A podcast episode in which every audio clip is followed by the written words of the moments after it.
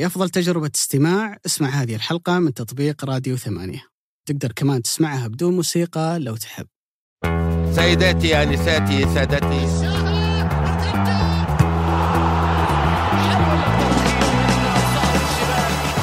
بسم الله الرحمن الرحيم وأسعد الله أوقاتكم بكل خير. هذه حلقة جديدة من بودكاست مرتدة، البودكاست الذي يأتيكم من شركة ثمانية وهو بودكاست أسبوعي مختص بكرة القدم السعودية. في هذه الحلقة سنتحدث عن مباريات الدور ربع النهائي من مسابقة كأس الملك والتي كانت حافلة بالأحداث والتفاصيل المثيرة. سنبدأ طبعا مع ديربي الرياض والذي انتهى بانتصار هلالي على حساب النصر ثم سننتقل إلى الحديث عن مباراة التعاون والاتحاد والتي شهدت الكثير من التقلبات في دقائقها الأخيرة بعد ذلك راح نتحدث عن مواجهة كبرى أخرى جمعت الشباب بالأهلي والتي شهدت هي أيضا الكثير من الإثارة في لحظاتها الأخيرة بالطبع يشاركني في هذه الحلقة الحبيب الصديق أبو سعود خالد القحطاني صبحك الله بالخير وحياك الله. أهلا وسهلا أبو علي. الله يصبحك بكل نور وسرور. أنا واحد من الناس اللي تشفق دائما على شوفتك فلما يكون الالتزام أسبوعي اكون أول السعيدين. يا حبيبي الله يسعدك. طبعا ما يفوتنا أن نشكر المستمعين اللي نقدر أيضا نعتبرهم شركاء لنا في البرنامج اللي ما بخلوا علينا طيلة الأسبوع الماضي بال... بالإشادة وأيضا بالنقد والملاحظات اللي بلا شك أنه ناخذها في عين الحسبان ونعمل من أجل آه، تطوير كل الملاحظات اللي تصلنا. بأمانة ردة الفعل أنا بالنسبة لي فاقت كل التوقعات لا على مستوى مرات الاستماع ولا على مستوى تفاعل الناس واهتمامهم بالمحتوى اللي كان موجود. وأعتقد إنه هذا يضع علينا حمل كبير للمستقبل إنه نسعى إنه دائما نكون في نفس المستوى حتى نرتقي إلى ذائقة الإخوان المستمعين، أنت كيف شفت ردة الفعل أبو سعود خلال الأسبوع الماضي؟ عظيمة. يعني عائلة مرتدة لاحقوني في كل مكان. أمانة ما كنت أدخل مكان عام أو سواء على عجل ولا كنت ماخذ راحتي ولا في كل مكان ما في شيء يلاحقك إلا مثل الحلقة الجاية من مرتدة. كثير من المشجعين كان يعتب أو كثير من ربعنا المستمعين أو حزبنا سمى اللي ما ودي أقول مشجعين كان يعني يقول متى الحلقة الثانية وليش ما تنزلون حلقتين في أسبوع طب ليش ما تنزلون حلقة أوروبية وحلقة محلية فظنهم فينا خير كان كبير جدا. وكنا متوقعين أمانة إنه بإذن الله ما تلمعنا هذا البودكاست بينجح. يكون روتين أسبوعي لاي مشجع رياضي سعودي. وكنا متوقعين بإذن الله إحنا بنوصل في مرحلة من المراحل إن إحنا تكون نكون روتين أسبوعي بإذن الله لأي واحد يحب الكورة في المملكة العربية السعودية. ولكن هذا الاكتساح من أول آه، أربع أيام بعد الحلقة التعريفية أو أول خمس أيام من الحلقة التعريفية للحلقة الأولى الترند الأول في ابل بودكاست الكل يستمع الكل يعني خلينا نقول متلهف هذا النوع من الشغف صراحة يثلج صدري. فاللهم لك الحمد وتوفيق اولا واخرا وبإذن الله ما تنام عينه كل هذا الظن الخير بحول الله بيكون في مكانه. بإذن الله انهم يستمعون هنا شيء يحبون دائما يسمعونه. بإذن الله تعالى. خلينا ندخل على طول على مباريات آه، دور الثمانية من بطولة كأس الملك واللي كانت الأربع مباريات في يوم واحد بامانه إنك تتابع كل المباريات تحاول إنك تتابعها وتحللها وتتحدث عنها موضوع جدا مرهق. لكن أعتقد إنه كان يوم كروي مميز جدا وأعتقد إنه كنا محظوظين إنه المباريات اقيمت يوم اثنين جرت العادة إن يوم الاثنين ما يكون في أي مباريات أوروبية مهمة أو كبيرة. فبالتالي كان كانت مباريات الامس هي محط أنظار الناس في مختلف خلينا نقول على مستوى الخليج أو على الوطن العربي ونسعد ونسر جدا لما كرة القدم السعودية نقدر نصدرها للوطن العربي ويتم مشاهدتها والاهتمام بها والتفاعل معها زي اللي شفناه في مباريات الأمس، طبعا أتوقع إنه الحدث الكبير هي كانت مباراة الهلال والنصر لكن من أجل الحديث عن هالمباراة في سؤال مهم جدا. آه رامون دياز اتى للهلال بعد كأس العالم للأندية. مباراة قد تكون الأسوأ للهلال هذا الموسم والهلال يتمنون إنه ما يجي أسوأ منها في القادم. وتبدأ شباب ثم نصر وقدامك جدولة صعبة خلال المباريات القادمة. هذا يطرح سؤال شلون قدر دياز إنه يكسب مباراتين مهمتين جدا في فترة زمنية قصيرة جدا ضد منافس على مستوى الدوري مثل الشباب وفي مباراة ديربي زي اللي كانت أمام النصر. أنت كيف تشوف دياز في المواجهات الكبرى؟ آه، عشان أكون منصف جدا وعلشان ما أكون واحد يعني بس يرمي كل الأسباب للعامل النفسي وعامل إنه هذا المدرب يحبون اللعيبة وما إلى آخره ودي نرجع إلى ما قبل حتى هذه الفترة فترة رامون دياز في 2017 في الهلال يعني رامون دياز واحد من المدربين العظماء جدا جدا في تاريخ الهلال على مدى الفترة الماضية قبل ما تبدأ هذه الفترة ويؤرخ لهذا الجيل من لعيبة الهلال أنه كانوا قبل دياز كذا وأصبحوا بعد دياز كذا ما هو شيء مجازي أو شيء من نوع مبالغة لا هذا الجيل آه، أعتقد أغلبه مع أنه جيل ذهبي والكل في الهلاليين يجمع ذلك أنه جيل ذهبي إلا أنه أغلبه ما سبق له أنه حقق بطولة الدوري اللي هي تعتبر أهم وأصعب بطولة في أي موسم في أي دولة في هذا العالم. فالهلال انقطع خمس سنوات كانت الانقطاع الأكبر في مسيرته على مدى بطولة الدوري واستمر يعني يلاحق هذه البطولة كواحد من الأندية اللي دائما يضعها هدف وحضر رامون دياز بالرغم أنه ما بدا فترته الإعدادية مع الهلال بعد مباراة الهلال واعتقد والشباب ومسك أول مباراة كانت قدام الاتحاد وصنع كل هذا الفارق اللي إحنا شفناه لمسيرة هذا الجيل. فكان تغيير خرافي جدا بالرغم انه ما مسك فترة الإعداد بالرغم انه ما عد هذا الفريق. اليوم يعني خلينا نقول أكثر ما جعل رامون دياز يعني يصنع الفارق في الهلال اليوم بخلاف قدرته العظيمة على إدارة غرفة الملابس بخلاف إن رامون دياز صاحب السبعه دوري في ريفر بليت صاحب الدوريين مع الهلال كل هذا التاريخ والإرث وال خلينا نقول التفاصيل اللي تجعله بهذه المكانة التاريخية إلا إنه رامون دياز في ظني أكثر شيء خلاه يتفوق كثير إنه ما كان عنده إلا يومين تمرينين غالبا يعني واحد تكتيكي وواحد خلينا نقول ما قبل المباراة اللي يكون أهدى في الحمل وفي الرتم في كل شيء.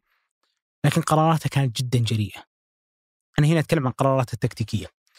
أهم وأكبر قرار كان صادم وأعتقد أغلب اللي كانوا يتابعون الهلال قبل ذيك الفترة إلى حتى ما بدأت مباراة الشباب ونزلت التشكيلة ما كان يتوقع أن كريو بيكون ثالث ثلاثة في عمق الملعب.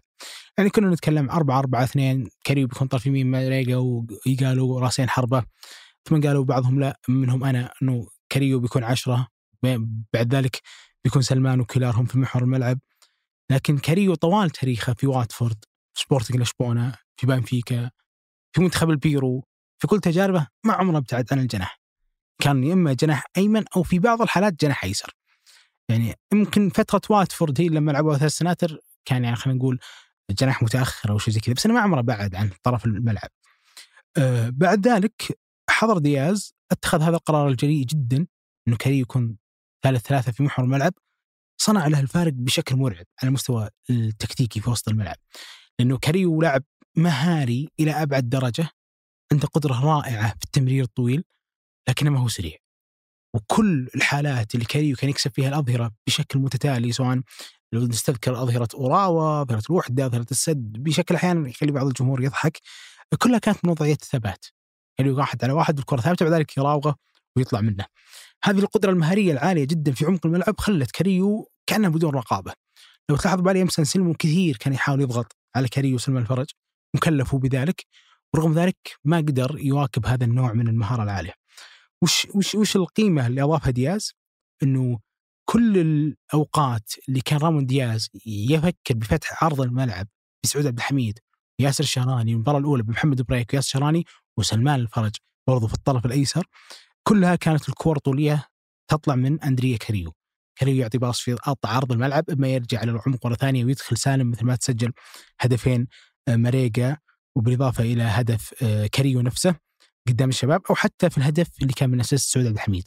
فهذه الإضافة كانت جريئة جدا جدا من رامون دياز وفي ظني غير متوقعة ولكنه أتخذ قرار لو خسر فيه بيخسر الشيء الكثير وبتكبر أزمة الهلال على سالفة إنه اختراع مركز وما إلى آخره.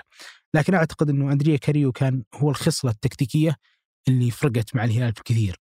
هذا على مستوى إنه ليش دياز كسب هذه المباريات الكبرى أو ليش تفوق؟ آه في ظني إنه خلاف مثل ما قلنا تاريخ العظيم لكن هذا النوع من القرارات خلينا نقول ذكي جدا الجريء جدا اللي يدل إنه هذا مدرب فاهم خصال هذا اللاعب حتى يعني ما هو واحد جاء فتح بوي سكاوت ولا ستات وشاف وين يلعب وثبته ولا مشى على وش كان سابق واضح إنه يعرف خصاله يعرف إيش نقاط قوته فاتخذ هذا القرار الجريء لكن خلني أدبل ال pass لك ليش يكسب المباريات الكبرى؟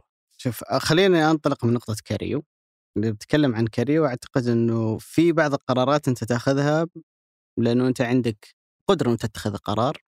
تروح خلينا نقول قرار ممكن غير متوقع لكنه أنت عندك عدة خيارات. بس أنت انتقيت هذا الخيار من بينها لأنك آمنت فيه ولأنك اقتنعت فيه. أنا أشوف إنه في حالة كاريو لو بترجع لمباراة الشباب كأنه موقوف نصر الدوسري غير جاهز عبد الله عطيف مصاب عبد الإله المالكي مصاب. فكان أمام دياز فكرتين إما إنه يحافظ على الرسم التكتيكي اللي هو 4 3 3 اللي اللي لعب فيه مع الهلال طيلة عامين وكانت عامين يعني في معظمها ناجح مع الهلال أو إنه يستمر بنفس أسلوب اللعب اللي يلعب فيه الهلال 4 2 3 1 وممكن فكرة 4 2 3 1 صادمها إن بيريرا اللي هو لاعب العشرة ما كان موجود في المباراة فبالتالي لابد إنه يجيب لاعب هو في الأصل مش لاعب عمق ملعب لا محور دفاعي ولا محور متقدم ويوظفه في هذا المكان فانا أشوف إنه هو اضطر. لهذا القرار أكثر من إنه اختار خلينا نقول في لحظة استرخاء.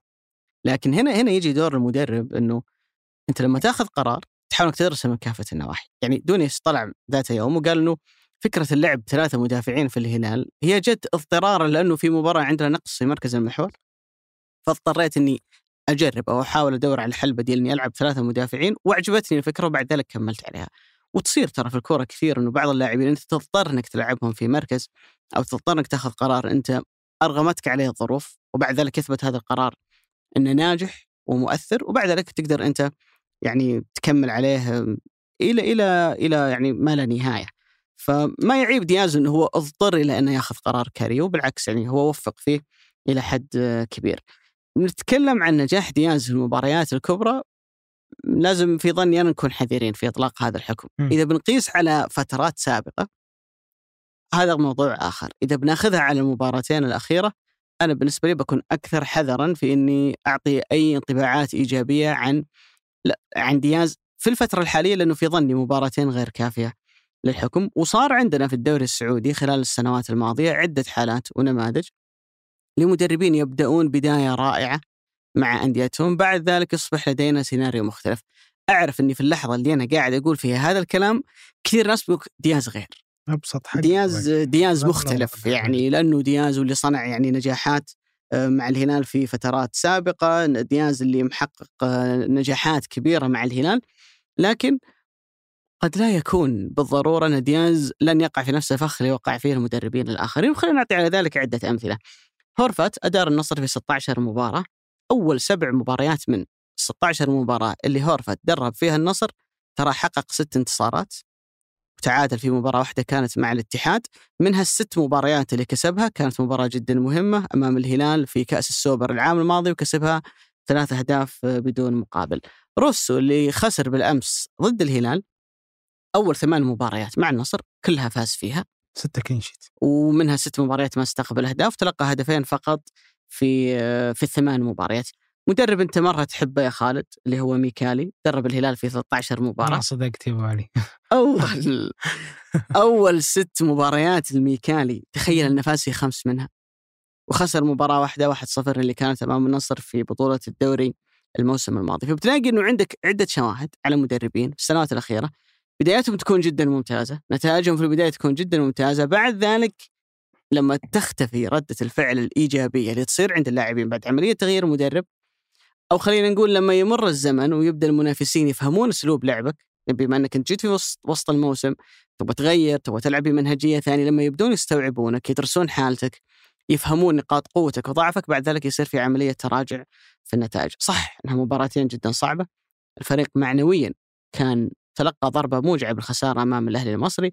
الفترة الزمنية من مباراة الأهلي إلى الشباب ومن الشباب إلى النصر ما تساعد أي مدرب على أنه يحدث تغيير نجح دياز. لكن أتوقع إنه نحتاج ننتظر يعني على الأقل في ظني عشر مباريات من بداية تعيين دياز إذا الأداء ثابت المستوى ثابت النتائج ثابتة. هنا بتتكلم عن بإيجابية كبيرة جدا عن مرحلة دياز الحالية مع الهلال. لكن أنا التجارب السابقة ترى خلتني حذر أكثر في مسألة آه، إطلاق تسمح الأحكام. لي أختلف أكيد. إحنا موجودين هنا عشان نختلف. عشان نطاق أنا أختلف في نقطتين أمانة على رامون دياز. آه، اولا في اعتقادي إنه آه، ما هو مضطر على انه يوظف كاريو في عمق الملعب. وش الخيارات البديله؟ أنا أعطيك خيارات بديله الخيارات البديله مثل ما ذكرت أنت اولا إنه يستمر على نفس الرسم 4 2 3 1 ولكن كاريو هو اللي يكون لاعب 10 آه، ما هو شيء جديد لأنه كاريو في بعض الأوقات لو تتذكر أبو علي اللي كلنا نحبه برضو رزفان استهدف بعض الأوقات إنه يوظفه في العشرة أو إنه يخليه أحيانا 40 دقيقة من المباراة بعد أي تبديل كلاعب عشرة. أتذكر أبو علي مباراة الاتحاد والهلال اللي كانت في الجوهرة اللي سجل فيها إدواردو هدفين. كانت أدواره في عمق الملعب كثيرة لما نزل أعتقد بإدواردو وصالح الشهري ما خانت الذاكره أو عمر خربين وإدواردو فهو ما هو غريب عن هذا المكان فكان ممكن دياز يتخذ هذا القرار. القرار الثاني وهو خلينا نقول بسيط لأي مدرب بيبعد عن الشبهات ولو اتخذه بيكون يعني خلينا نقول إنه هذا فريقكم ما ما ما ما زدت فيه شيء فأحتاج إلى الوقت وأي طبيعة أي ردة أي فعل المدرب إنه سلم الدوسي يروح على اليمين ميشيل يكون على اليسار يلعب بيقال ومريقا أو إنه يلعب بسالم في عمق الملعب ويخلي ميشيل طرف يسار ومريقا طرف يمين. هذا النوع من القرار أعتقد إنه هو قاس قدرة كاريو إنه يصنع الفارق في هذا المكان. الكاريو نفسه كان يمر بموسم سيء إلى أبعد ما يمكن أن يكون، يعني سواء حتى حتى من بعد فترة ميكالي لو تستذكر إلى إقالة ليوناردو جارديم. هذه الفترة يمكن ما يتعدون ثلاث أربع مباريات كاريو جيدة. يعني عندنا الموسم اتذكر مباراة الرائد، مباراة التعاون في الدوري، مباراة الرائد في كأس الملك.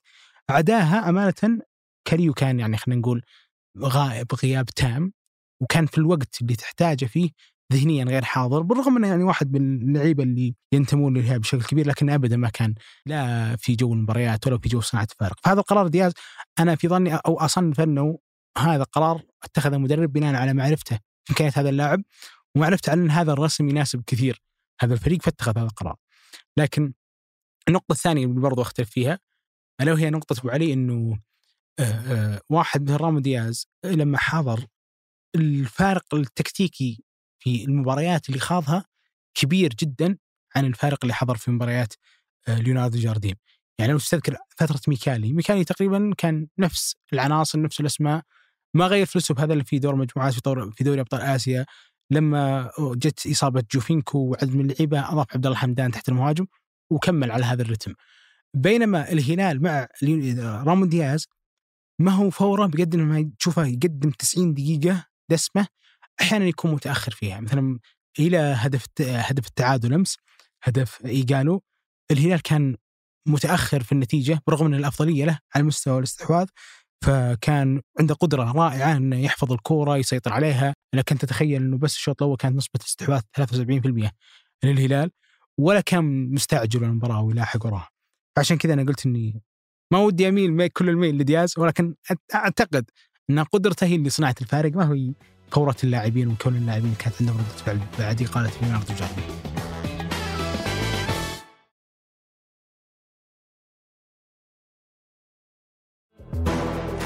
هذا قبل ما ندخل مباراة قبل ما ندخل في مباراة الهلال وأكيد إنه المباراة مليانة تفاصيل. أوه. بلا شك إنه المباراة شهدت يوم أمس الكثير من الجدل التحكيمي واللي يخلي الكلام الفني على المباراة في كثير من الأحيان ممكن يتراجع خلينا نقول إلى الصف الثاني.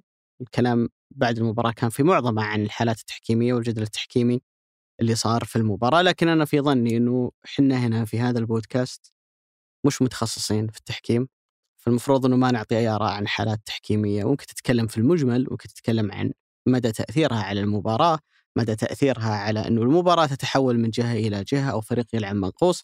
لكن في نهاية الأمر في ظني أنه الحديث عن الحالات التحكيمية بالتفصيل حالة حالة. حدث حدث هو أمر يعني المفروض الواحد يكون مختص في مجال التحكيم عشان يعطي آراء فيه، إذا إحنا مختصين في شيء فهو في في جانب التحليل الفني. الإحصائيات، الأرقام، الاشياء اللي ممكن تتحدث فيها عن المباراة، وفي ظني انه مباراه بقيمة الهلال والنصر بكل التفاصيل اللي فيها تظلم كثيرا إذا حتختزل في الحالات التحكيمية، لأنه في ظني المباراة نفسها أفكار المدربين اللي دخلوا بها، التشكيلات اللي اختاروها، تدخلاتهم لاحقا في المباراة كانت مليانة تفاصيل تستحق إنه الواحد يوقف آه، عندها. ولذلك إذا نتكلم عن المباراة فنيا أنا أحب إن نبدأ من خيارات كل مدرب اللي اختارها لهذه المباراة. بالنسبة للهلال يقول لك لا تغير فريقا فائزا. هذا الفريق اللي فاز بخمسة صفر أمام الشباب وأمتع وأقنع في المباراة، بالتالي أنت ما أنت محتاج تغير أي عنصر. ولعل كان من مصلحة دياز إن محمد كنو صحيح. وبيريرا ما رجعوا لها المباراة يعني. صدر قرار يعني تمديد الإيقاف اللي كان موجود عندهم لفترة قادمة وممكن ضر الهلال كثيرا أنه قرار جاء خلينا نقول قبل ساعات من المباراة فبالتالي يمكن حتى يلخبط أفكار المدرب أو يغير من خياراته في المباراة. ولكنه ساعد الهلال على أنه يحتفظ بنفس الرسم التكتيكي ونفس التوزيع داخل الملعب للفريق اللي شفناه في مباراة الشباب. إذا كان ضر الهلال من جانب فهو على مستوى دكة البدلاء الهلال ما كان عنده صراحة خيارات. أبدا. ممتازة في الم... على مستوى الدكة وأكبر دليل على ذلك إنه تقريبا الدقيقة 89 دياز ما سوى ولا تغيير في المباراة حتى التغييرات اللي كانت في الدقائق الأخيرة كثير منها ترى كانت بهدف إنه يعني إضاعة وقت يعني الدقائق الأخيرة من أجل الفريق يعني خلينا نقول يكون عنده عناصر دفاعية أكبر تحفظ له نتيجة التقدم اللي كانت موجودة في في المباراة. أكثر الموضوع بنتكلم فيه من ناحية الخيارات عند النصر في ظني إنه التشكيلة اللي بدأ فيها النصر المباراة أنا لي عليها الكثير من التحفظات. وأنت أول شيء أبو علي لو جيت حطيت قدامك 11 لاعب وقلت لك شكلهم لي بناء على الأسلوب لاعبين النصر إيه؟ شوف هو في الغالب بيكون بنفس الأسلوب اللي شفته في مباراة الأمس أو ممكن بعض المدربين يعتمد على إنه يلعب 4 4 2 بتواجد تاليسكا وبيتي مارتينيز على أطراف الملعب. ويعتمد على جوناثان كمهاجم ثاني مع فينسنت أبو بكر على ما الهجوم. أمس مهاجم ثاني صح؟ لا شفناه كلاعب جناح أيسر هو كان ما أخذك على روسو في هذا التشكيلة ومنزلتها التشكيلة؟ هو ترى في عادة متكررة عند النصر خلال السنوات الماضية وظهرت بشكل أكبر هذا الموسم. إذا جت مباراة كبيرة امام منافس كبير تشعر إنه النصر يحشد كل القوى اللي موجودة عنده اللي هي العناصر القوية المميزة المؤثرة ويحاول إنه يرمي بهم جميعا في تشكيلة المباراة الأساسية اعتقادا إنه هذه العناصر المميزة والقوية هي اللي راح تجلب لي الانتصار. وهذه فكرة كثير من المدربين يعني ممكن يطبقها لكن تضر الفريق كثيرا على جانب التجانس، التناغم، وجود عناصر دفاعية هجومية تؤدي لك يعني تحقق لك الغرضين وأنت تحمي مرماك وأنت تسجل في مرمى الفريق المنافس، لكن في ظني إنه في كثير من المرات النصر ما يوفق في إنه يختار تشكيلة البداية في أكثر من مباراة كبيرة صارت هذا الموسم. آه خلينا نستثني الأهلي اللي وضعيته شوي متراجعة هذا الموسم. المنطقي والطبيعي أنه النصر في المنافسات المحلية سيصطدم غالبا بالهلال بالاتحاد بالشباب اللي هي الأندية اللي خلينا نقول في نفس مستواك بعض الأحيان أنت أعلى منهم بعض الأحيان هم أعلى منك. أمام هذه الأندية الثلاثة لعب النصر هذا الموسم ست مباريات فاز في واحدة وخسر خمس مباريات. وستجد أنه السمة الغالبة في المباريات أنه النصر يدخل بتشكيلة غير متوازنة. المباراة اللي كانت استثناء هي مباراة الهلال والنصر في الدوري واللي كسبها النصر مع روسو. كانت من المباريات الأخيرة اللي أدارها جارديم. اختار فيها روسو إنه يلعب 4 2 3 1 نفس الرسم التكتيكي اللي شفناه في مباراة الأمس. يمكن كان الفارق المهم إن لاعبي الأطراف الأجنحة هم أيمن يحيى وخالد الغنام. تكلم عن لاعبين أصغر سنا عندهم تضحية بدنية أكبر من اللي موجودة عند مارتينيز اللي لعب أمس كجناح أيمن أو جوناثان اللي لعب كجناح أيسر. عندهم السرعة في عملية الارتداد لما أنت تختار إنك تلعب مباراة متحفظة في نصف ملعبك لذلك إذا بتختار إنك تلعب ضد الهلال 4 2 3 1 وتدافع في مناطق متأخرة جدا من ملعبك أنا في ظني لا مارتينيز ولا جوناثان كانوا خيارات مثالية بالنسبة لك على مستوى الأجنحة أو على الأقل يبدأ واحد منهم ما يبدون الاثنين مع بعض. الغريب واللافت إن في كل المباريات العشر السابقة اللي ادارها روسو عنده لاعبين كانوا دائما ما يبدأون نفس المباريات.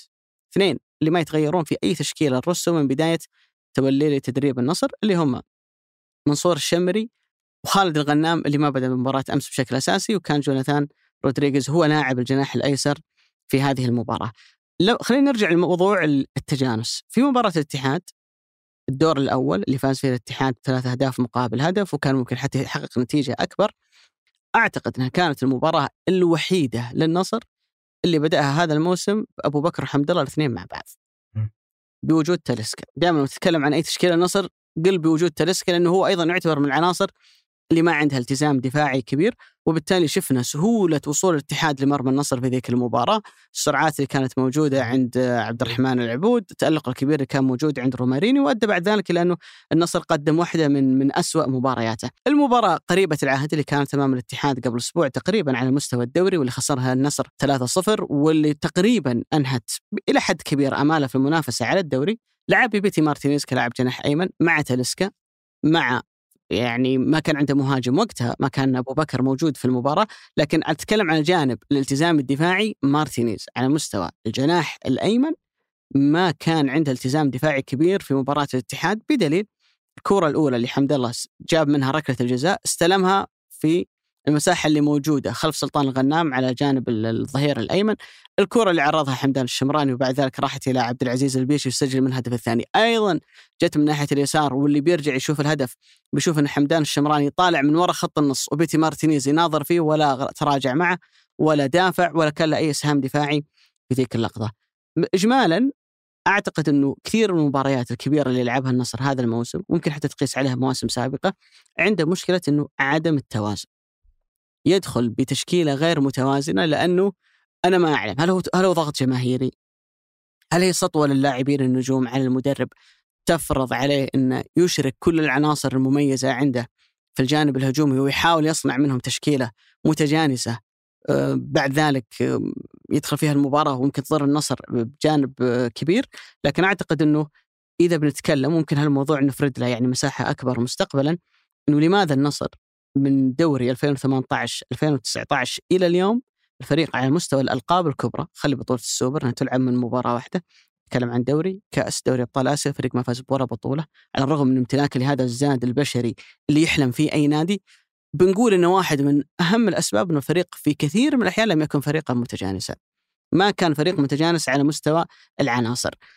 أمس في المباراة أنا ما عندي مشكلة أنت تختار عنصر هجومي وتحطه في مركز يتطلب منه بعض الأدوار الدفاعية بدليل ماريجا لما تنظر إلى تكوينه البدني الجسماني ماريجا مش لاعب جناح أيمن. أنت تفضل أنك تشاهده. له بالسريع له بالمرن له بالمهاري لكن ماريجا ما تقدر تنتقده تقول ما عنده التزام دفاعي. عنده التزام دفاعي قلما تراه من لاعب جناح. يعني قلما يترك لاعب الظهير اللي وراه في موقف لاعب ضد لاعب مع لاعب جناح أو لاعب ظهير الفريق المقابل.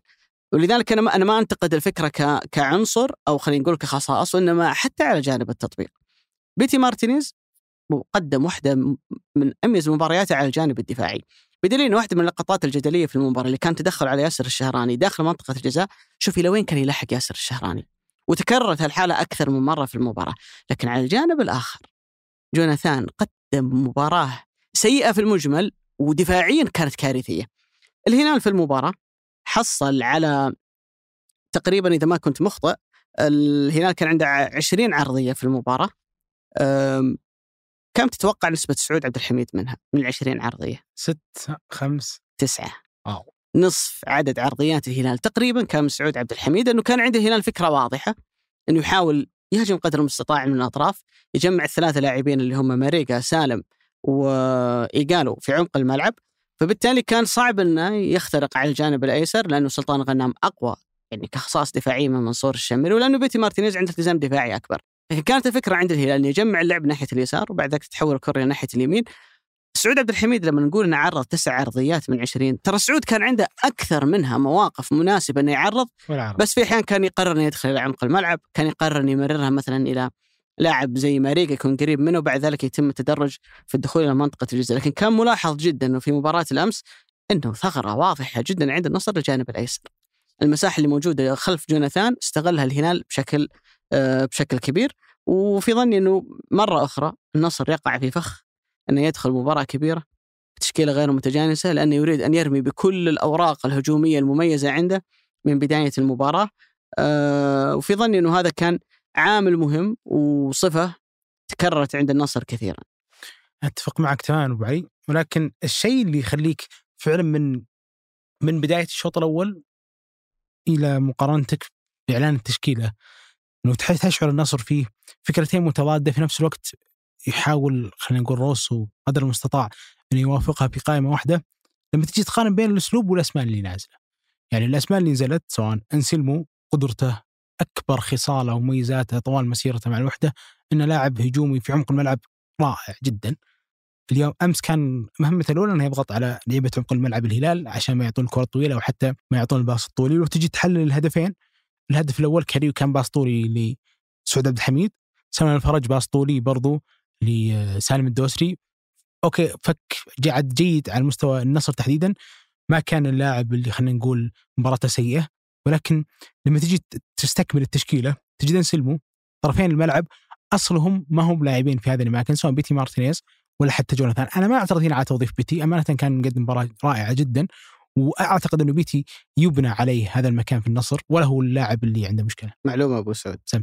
جوناثان رودريغيز في تجربته الأخيرة مع كروز أزول م. 61% من المباريات اللي لعبها معهم كان يلعبها كلاعب قلب هجوم. هو هنا هذ- هذه الفكرة أبو علي اللي كانت واضحة أمس إنها تناقض الأسلوب اللي جالس ينزل بالنصر. فلو جيت تستكمل بيتي مارتينيز طرف أيمن رائع جدا جالس يقدم أداء رائع جميل على مستوى الفكرة اللي داخل بها روسو إنه يكون اللاعب اللي دائما يحرم ياسر الشهراني اللي هو على فكرة من مباراة الشباب كان واحد من أكثر اللعيبة اللي يقدر يصنع المساحة لسلمان الفرج اللي يخلق الخطورة. فكان التزام بيتي مارتينيز قياسا على إنه واحد راجع من الرباط رائع جدا. لكنه كان سيء في مباراة الاتحاد. يعني ال- اللي يسمعني يقول الآن تنتقدونه في إيه. مباراة لا لا, الاتحاد لأنه لا, لا الكلام عن مباراة أمس. الكلام الكلام وهذه النقطة يمكن ذكرناها قبل شوي إنه الخصائص هذا موضوع صحيح. وموضوع تطبيق. اللاعب شيء آخر. يعني صحيح. إنه بيتي مارتينيز في مباراة الهلال أمس ما تقدر تنتقده ابدا على الجانب الدفاعي لكن ذات اللاعب في ذات المركز كان كارثي جدا أمام الاتحاد. صحيح. لكن أتكلم عن أمس فعلا أنا ولا أستغرب مستقبل النصر يبني على بيتي مارتينيز كطرف ايمن يعني بالنسبة لي ما هو شيء معيب. تاليسكا جوناثان أبو بكر. كل يعني تتكلم عن تاليسكا لاعب خصلته الأولى وقدرته الأولى إنه واحد من أفضل اللعيبة في الدوري على مستوى التهديف. سنة أبو بكر نفس الشيء. جوناثان مثل ما ذكرت وعلي الموسم الماضي 61% من مبارياته كان مهاجم رأس حربة. تجي تشوف الأسلوب اللي يلعب به نقيض تماما هذه الإمكانيات. طبعا هي ماني بعترض على الأسلوب بس أعترض على جمع الفكرتين في تشكيلة واحدة. يعني تجي تشوف أمس النصر كان يترك الكره الكثير للهلال عدا الهدف اللي أمانة كانت قدرة بكر فيه رائعة. وبكر على فكرة كان مقدم مباراة جدا ممتازة. كون انه كل الفريق يبنى عليك وعلى قدرتك في التحول وإنك تراوغ البليهي ولا جانج وتاخذ الكرة إلى أعمق من ذلك وتصنع خطورة إما بالتسجيل أو بالصناعة كان رائع فيها أبو بكر. ولكن لما لما تجي آه، على قولتهم تشوف كيف كان يلعب النصر كان الكل يقف في مناطق المتأخرة.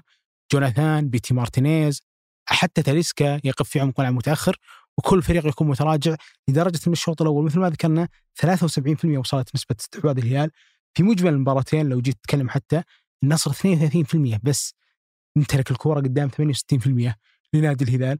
فعلى مستوى التطبيق والأسلوب والتشكيلة كانت فيه تناقضات، أنا هنا أبني سؤال إنه طيب لو كان روسو يدخل هذه المباراة بفلسفته في إدارة مباراته في الدوري اللي كسبها وإني أنا بحاول أترك الكره للهلال أخلي الهلال يحاول إنه خلينا نقول ياخذني بالمساحات وياخذني بخلق المساحات وياخذني بالتمرير ولكن من أفتك الكره بيكون عندي تحول على أبو بكر وبسجل.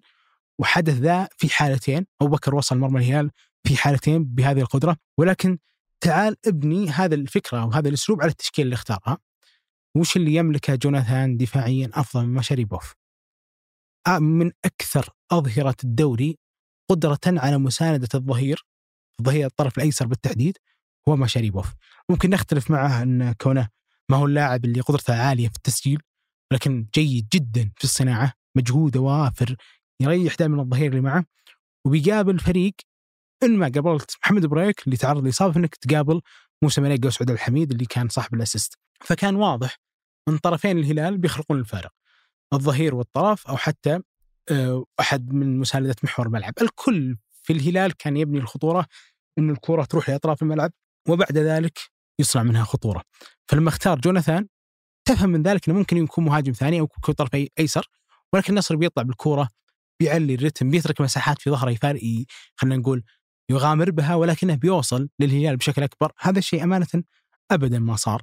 ولا هو اللاعب اللي مثل خالد الغنام اللي وين كان شاب وين كان عنده بعض المشاكل إلا إنه أفضل بكثير على مستوى التحولات من اللعيب اللعيبة اللي ياخذ الكرة يواجه الطرف أو يواجه الظهير أو يواجه السنتر لاعب على لاعب يحاول يراوغه يكسبك أحيانا كثير من الأخطاء سواء اللي من داخل المنطقة ولا اللي من خارج المنطقة. فعلى هذه المنط... أو على هذه الخصلتين السرعة في التحول خالد أفضل بكثير. على مستوى الالتزام الدفاعي خالد أفضل بكثير. ليش جعل لاعب جوناثان طرف أيسر؟ هذا هذا السؤال اللي أنا أساسا احترق تخلص كلامك عشان أسألك إياه. قول. أنت ذكرت خالد الغنام فعلا. يعني أمس كان عنده من أصل أربع مرات حاول إنه يراوغ فيها هو نجح ثلاث مرات. النصر كله فريق كامل بعيدا عن خالد الغنام عندهم خمس مراوغات صحيحة في المباراة. خالد الوحدة في الدقائق القليلة اللي لعبها عنده ثلاث. مراوغات. آه، حل مهم جدا على مستوى ال- الأطراف والحلول الفردية اللي ممكن تصنع لك خطورة. أنت اقترحت مشاري بوف وبأمانة واحد من أميز. الأجنحة على مستوى الالتزام الدفاعي. شفتون أبو علي بلمسته الأولى في الكنترول. ومنطق إنه خالد الغنام بدليل مثل ما ذكرت كان كل المباريات السابقة يبدأها بشكل أساسي مع روسو السؤال ليش راح غير لاعب جوناثان؟ ليش النصر قاعد الموضوع يتكرر عنده إنه لما تجي مباراة كبيرة تشعر إنه الفريق يروح باتجاه خيارات على مستوى التشكيلة الأساسية هي غير منطقية. أنا بتفهم أبو علي لو إن الأسلوب كان اترك الفراغات في ظهرك اصعد بدفاع متقدم نحاول نمسك الكرة ونقاسم الهلال مسكة الكرة ونوصل لمرمى الهلال بنسبة أكبر بتقول منط ممكن لكن على هذا التموضع الدفاعي وإنه حالاتك ما تكون إلا من الارتداد وتحتاج أحيانا طرف يوقف مع الظهير بشكل كويس. سعود عبد الحميد غالب العرضيات اللي لعبها أمس كانت من وضعية لاعب حر. يعني الهدف حقي قالوا كان وضعية لاعب حر. موقف في اقصى عرض الملعب يحتل الكرة. نفس الكرة هذه تكررت بشكل كبير لياسر الشهراني ولكن سلطان الغنام كانت عنده قدرة جيدة صراحة إنه يغلق آه هذا المكان بالإضافة إلى بيتي مارتينيز. فاختيار جوناثان في هذا المكان في هذا التوقيت يسوي لك ايرور قناعات مدرب. والله ما أدري. أمانة ما أدري. وهذا الشيء يعني إلى إلى الآن ماني ماني بقادر أقيسه ولاني قادر أفهمه. هل آه بتكون خلينا نقول هذه المنهجية هي اللي يدير بها النصر أغلب موسمه اللي ضاعت من البطولات الأخيرة أو بيستمر على هذا المنوال؟ ولكن إلى حد كبير أعتقد إنها ما هي من مباريات روسو الجيده يعني الكرة كلها كانت للهلال حالته الدفاعية ما كانت كويسة فما كان أمر مقنع. هذا في في النصر. ولكن عن الهلال أبو علي. في سؤال مهم يا أبو سعود. اسأل. قبل ما نتكلم عن الهلال لماذا جوناثان؟ يعني السؤال في مباراة أمس ممكن تأخذه على شقين. لماذا جوناثان يبدأ المباراة بشكل أساسي؟ لكن في سؤال أهم لماذا النصر يتعاقد مع جوناثان؟ ليش النصر يروح باتجاه التعاقد مع لاعب؟ من الممكن أنه يلعب كمهاجم رأس حربة أو يلعب تحت المهاجم؟ وأنا عندي أبو بكر وعندي تلسكا وعندي بيتي مارتينيز اللي ممكن يلعب كلاعب عشرة. إذا كان من الممكن زي مباراة أمس أن يتم توظيفه كلاعب جناح أيسر أيضا أنا عندي مشاريبوف كل ذلك يأتي على حساب مراكز النصر أكثر حاجة للاعب أجنبي للتواجد فيها. لما تكلمنا قبل شوي عن النصر أنه إذا بنحلل حالة النصر في السنوات الأخيرة وأرجع وأقول لابد ان نفرد لها مساحة أكبر مستقبلا. أيضا واحدة من المشاكل عند النصر إنه كان دائما هذا الفريق في ثغرات. هو فريق مميز على الجانب العناصري لكن دائما هنالك ثغرة. دائما في شيء ناقص ما يكمل. ليش ما تدري ليش ما يكمل؟ بس إنه يستمر ناقص لقرار يعني ما هو شيء. الفريق مضطر عليه. وفي الغالب في السنوات الأخيرة نتكلم تحديدا عن ظهير الأيسر. ظهير الأيسر هو كان سبب خروج النصر من دوري أبطال آسيا لعامين متتاليين. موقف ممكن أخطأ في عوض خميس في مباراة آه، بيروزي وحالة الطرد كانت موجودة عند علي صحيح. الأجامي أمام الهلال. لكن أيضا حارس المرمى لا يقل سوءا وتأثيرا على النصر خلال السنوات الأخيرة من اللي قاعدين نشوفها الله يبو علي لا, لا تسأل عن. أشياء تبدو لكم تسالكم شوف بعطيك رقم صادم يا أبو سعود. ومتأكد إنه حتى المستمعين راح ينصدمون منه. أنا حاولت أدور أمس رقميا احصائيا على آخر ركلة جزاء تصدى لها وليد عبد الله. طبعا المواقع اللي أنا بحثت فيها ممكن ما تكون دقيقة لأنها ممكن ما تستعرض كل البطولات، لكن على الأقل اللي أنا متأكد منه على مستوى بطولة الدوري متى تتوقع آخر ركلة جزاء تصدى لها وليد عبد الله؟ أعتقد مع الشباب. 2011 الله. 14 أكتوبر ضد الاتحاد عبد الملك زياية. وترى الكرة رجعت من وليد عبد الله وسجلها زياية. يا ساتر. خلال الفترة من 2011 إلى اليوم ركلتي جزاء ما سجلت على وليد عبد الله. والثنتين واحدة من الحبيب والصديق أحمد الحربي لاعب التعاون سابقا كانت في القائم. وواحدة من فهد الهاجري لاعب الاتفاق في مباراة دورية بين الاتفاق والنصر وشاتها فوق المرمى مم. يعني تتكلم عن وليد عبد الله تقريبا ل 11 سنة ما صد بلنتي. أنا أرجع أقول الرقم أو الإحصائية أغلب المواقع اللي كنت أبحث فيها كانت تعطيك على مستوى بطولة الدوري. أتذكر من الأشياء اللي اتذكرها ال- الوليد عبد الله آه، نهائي كأس الخليج أمام عمان ركلات الترجيح في وقتها ما تصدى ولا ركلة صحيح فمش واحدة من صفات وليد عبد الله اللي يتميز فيها إن حارس مرمى ممكن ينقذك من ركلة جزاء خلينا نقول في وقت مهم وعصيب زي اللي كان في مباراة أمس، لكن اللوم أكبر عليه في هدف إيجالو، يعني هدف إيجالو آه، مع- هذا اللي فعلا يلام عليه. أي معظم الحراس الجيدين خلينا نقول في الدوري ترى كانت الكرة في المتناول، يعني مش ذيك الكرة الصعبة لكن وليد عبد الله ما وفق في إنه يتصدى لها. وبأمانة لو تنظر لكل المباريات اللي لعبها وليد عبد الله مع النصر قلما قلما تقدر تعتبره واحد من نجوم المباراة أو العناصر المؤثرة فيها، يعني هو يسوي اللي عليه مش أكثر من كذا. في في يعني لوم كبير وغضب كبير على وليد عبد الله ولكن في ظني الغضب واللوم يوجه لمن وضعه في هذا المكان. يعني أنا اليوم لو تقول لي تعال يا عبيد العب ظهير أيمن في الهلال بقول لا وبعطيك كم مليون ماني بقايل لا.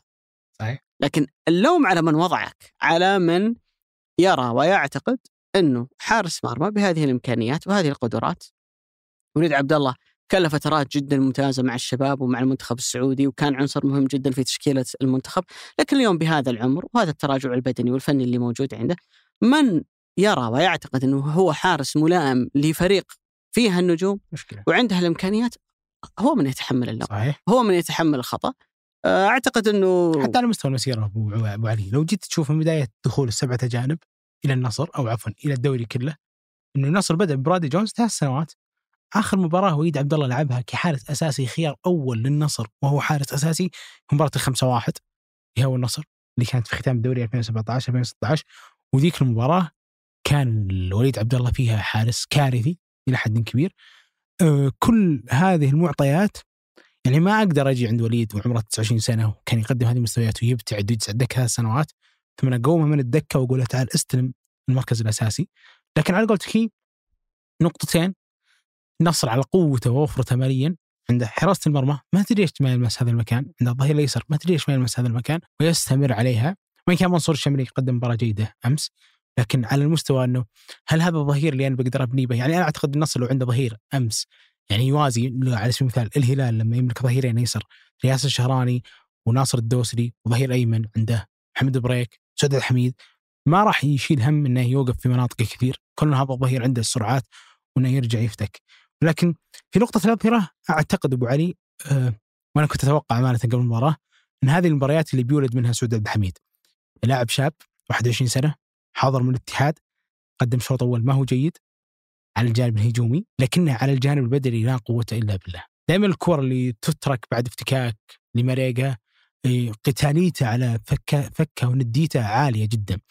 المشكلة اللي بيواجهها سعود الحميد انه يلعب في مكان في واحد رافع السقف فيه بشكل مرعب. تحبه بالحيل أبو سعد. آه محمد بريك ولك في ذلك عدة أسباب. محمد بريك إي ولد الشفاء وحوطي ولاعب فنان.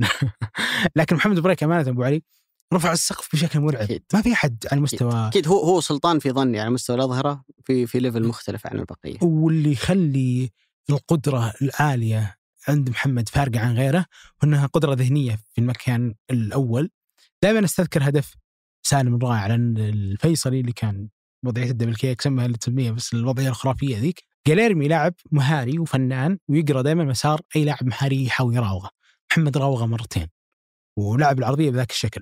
ولكن سعود عبد الحميد أمس قدم في ظني شوط ثاني رائع جدا جدا جدا. لا على مستوى السرعات ما كان يدخر أي مجهود. المساحات اللي خلفه كانت عنده نقطة الندية هذه اللي يا تفتك الكورة أو أنك تحاول تعثر اللي ماخذها بفاول تكتيكي. هو ماريجا أمانة على الصعيد الدفاعي رتمه البدني الهلال كان يحتاجه من زمان شفته في طرف واحد.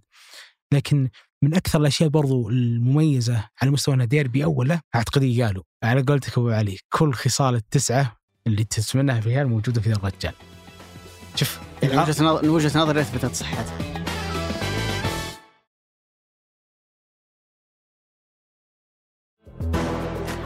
نقاش كان بيني أنا وابو سعود قبل توقيع الهلال مع مهاجم.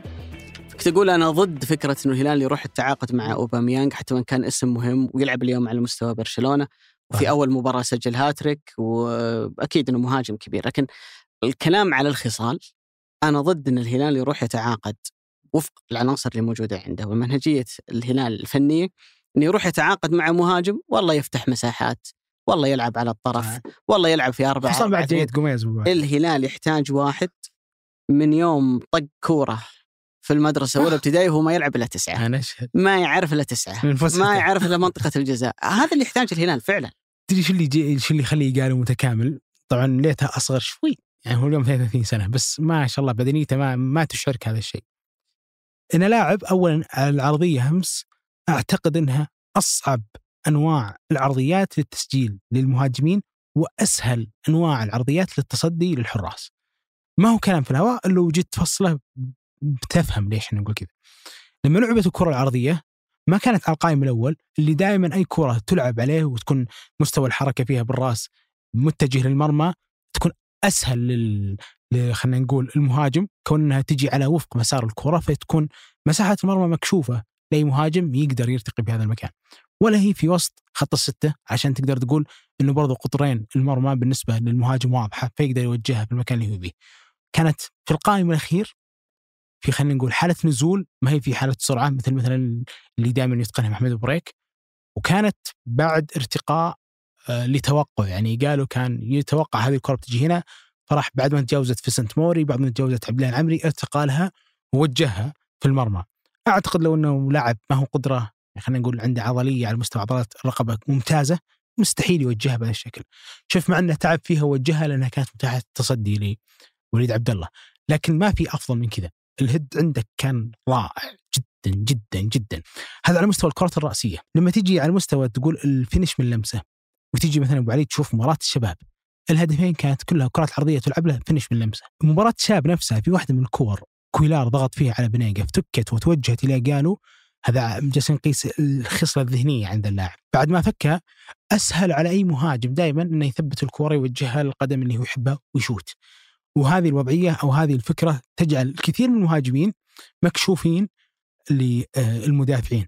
يعني لو جيت تستذكر مثلا أقل نسخ جوميز اللي هو أعظم مهاجم أجنبي مر بتاريخ في ظني قدام بوهانج قدام center مثل جرانت اللي هو ال center الأسترالي لبوهانج ستيلرز. center طول عمره في الدرجة الثانية في بورتسموث في إنجلترا وبعد ذلك انتقل إلى أستراليا وبعد ذلك انتقل إلى كوريا فما هو عالي ولا عمره لعب مباراه دولية.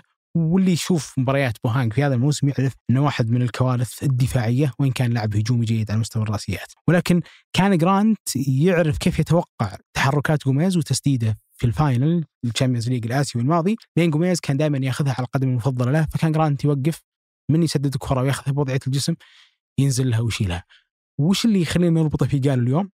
أرجع نفس النقطة افتكاك كويلار من بنيجا وتوجيه الكرة لايجالو على طول خذها بالقدم اليسرى وشالها بوزا قرني في ظني هذا النوع من الخصال الذهنية إنه تستوعب إنه هذه اللحظة هذه الثانية إن ما سددت فيها تنتهي قيمة هذه الهجمة قالوا كان رائع جدا فيها أما على المستوى اللي فعلا جالس يضيف هو فيه الشيء الكثير ألا وهو إنه إيجابي في كل تفاصيل اللعبة يعني لو جينا ابو علي نشوف تسديده سالم اللي على القائم في دبل باص اثنين كان يلعب يقالوا وظهره للمرمى ويتبادل الباص مع لعيبة وسط الهلال. عالي جدا في ذلك. فكان الهلال ما يعاني كثير لما توصل الكره المهاجم إنها تنتهي. لا كان يقدر يدورها مع اللعيبة ويفتح للعيبة زاويه التسديد وهذا اللي فعلا صار في آه، هدف أو عفوا في تسديدة الكابتن سالم الدوسري. ولكن برضو في جانب آخر أنا أعتقد يا أبو علي إنها واحدة من أجمل أشهر جوستافو كويلار في تاريخه مع الهلال. يعني اللاعب هذا لعب من بعد مباراة تشيلسي أو الشوط الثاني مباراة تشيلسي مباراة الجزيرة مباراة الشباب عفوا مباراة الأهلي المصري مباراة الشباب مباراة النصر وهو عنده إصابة في الركبة. مع ذلك لا قوة إلا بالله ما تفرقه. يعني مع إني كنت آه، من أكثر الناس اللي ينتقدونه في حال إنه ما كان جهز بدنيا دائما يكون ماش ولكنه هالمباراة هذا الشهر فبراير هذا اللي جالس يختم الآن من أكمل الأشهر لجوستافو كويلار. الفريق كان يبني اللعب عليه كانت له مهام دفاعية كثير كانت له مهام هجومية كثير في وقت ما تغلق خلينا نقول زوايا التمرير لكاريو بالإضافة إلى سلمان الفرج. ياخذ الكره ويبادر من زمان ما شفت آه، كويلار في هذا الجانب. على مستوى تصنيف في المباراة أعتقد إني أحطه الثاني بعد آه، كاريو. ولكن أرجع لايجالو كيف شفت تأثيره تأثير الاجانب أفضلية المباراة لو قلت صنفها لي وش بتكون؟ من تضع رقم واحد رقم اثنين رقم ثلاثة. بالنسبة لايجالو هو لحد الآن لعب أربع مباريات مع الهلال سجل فيها أربع أهداف. ما شاء الله.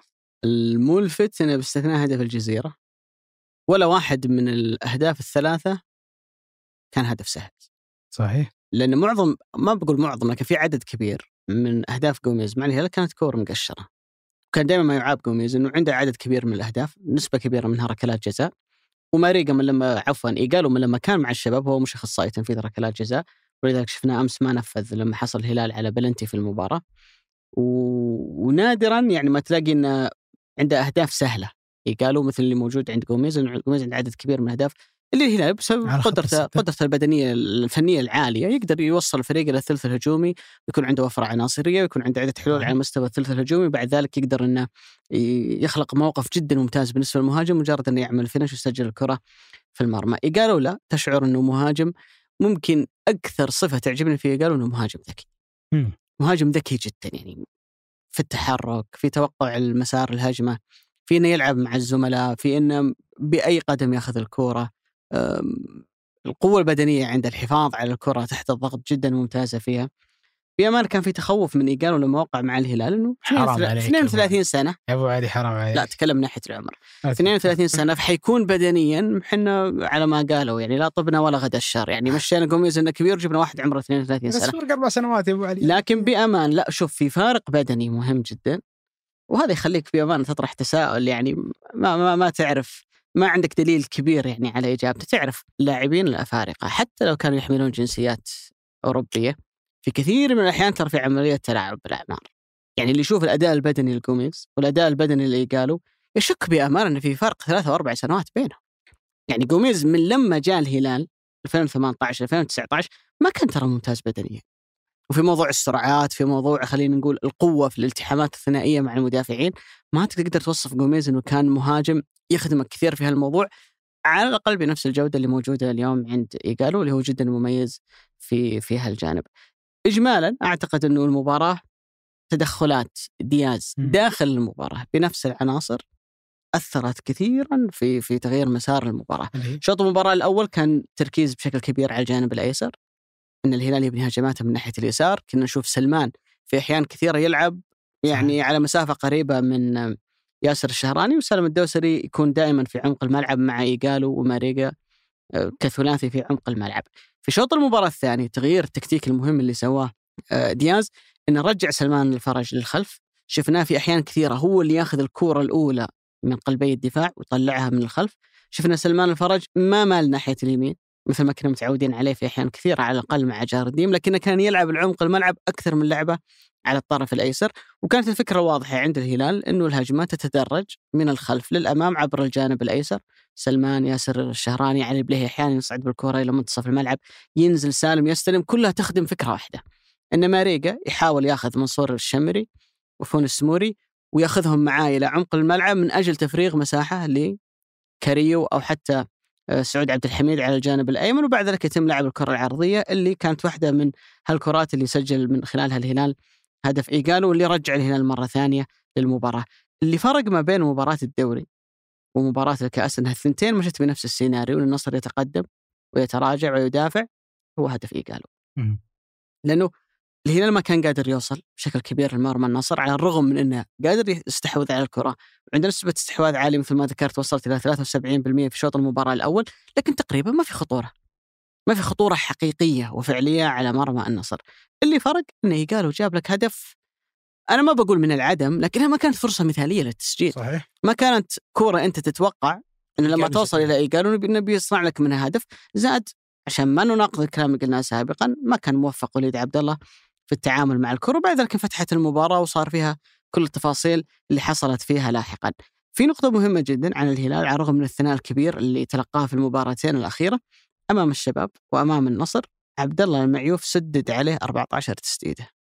وهو رقم كبير جدا في مباراتين بالنسبة لفريق زي الهلال وممكن تكون هذه ضريبة الكرة الهجومية اللي يحب دياز إنه يلعبها واللعب المفتوح والأظهرة اللي يصعدون إلى الثلث الهجومي إنه الفريق على الجانب الدفاعي معرض بسهولة إلى إنك أنت تخترق خط وسطه توصل بعد ذلك إلى مناطق الدفاعية. كم مرة شفنا أبو بكر أو الغنام أو أي عنصر هجومي من النصر في موقف لاعب ضد لاعب مع جانج. كثير. يعني المفروض إنه أنت ما توصل جانج إلا بعد ما تكون مريت بخط الوسط أو إذا أنت جاي من الطرف تجاوزت لاعب الظهير لكن كثير كثير شفنا جانج أمس في كرات مع أبو بكر اللي حاول أبو بكر انه يدخل إلى عمق الملعب ويسددها ولولا براعة جانج وذكائه في الوقوف وفي تأخير اللاعب كان ممكن الهلال يتلقى أكثر من كرة خطرة آه، في المباراة.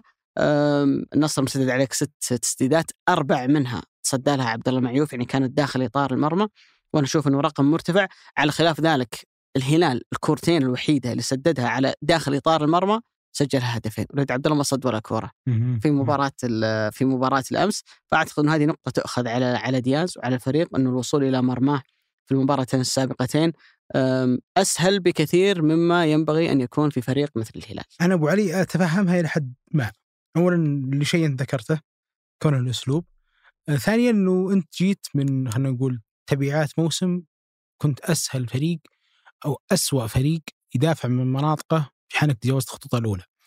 آه، يعني الهلال في كل فترة مع اليونايتد وجارديم استثني من ذاك مباراة بوريس بولس فقط دائما إذا تجاوزت خط الضغط الأول وخط الضغط الثاني اللي جارديم مهووس فيها آه، توصل مرماه آه، بستذكر في آخر مباراة مباراة الأهلي المصري وإن كانت كل هالمباراة ما هي مقياس ولكن بستذكر في لقطة واحدة لانها كانت 11 على 11 في مباراة أو في بداية المباراة دقيقة واحد لو تلاحظ أبو علي التدرج اللي صار من الظهير الأيمن لنادي الأهلي المصري وعملية الضغط الهلال وبعد ذلك كل لاعب كان يطلع من الكرة بشكل غريب بحكم إنه الأهلي المصري كان يلعب ب خلينا نقول 4 3 3 وسمها بعض الأحيان كالمحور يسقط 3 4 3 فكان عنده وفرة في عرض الملعب فكان يمرر بشكل مريح ويتجاوز إلى ان وصلت الكرة لما تفلت من العويس في الكرة العرضية.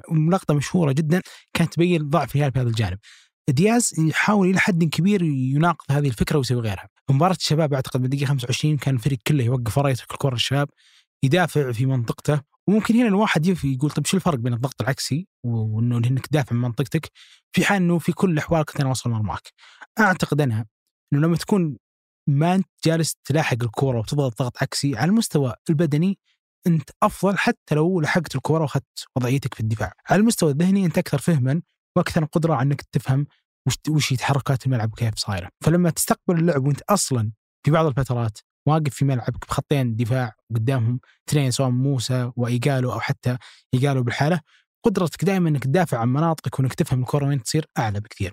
لكن وش اللي يخليني آه، آه، أقول إنه دياز إلى حد كبير حسن في الهلال هجوميا لو تجي علي وتشوف هذا الموسم في ال 17 مباراة اللي قادها ليوناردو جاردين تقارنها بال 17 مباراة للباقي الأندية الكبرى تجي تشوف إنه أكثر فريق يعني صناعة للفرص المحققة في المباراة واحدة هو الهلال، ثمان فرص محققة في كل مباراة كمعدل، مو بشرط انه كل مباراة يسويها لكن كمعدل.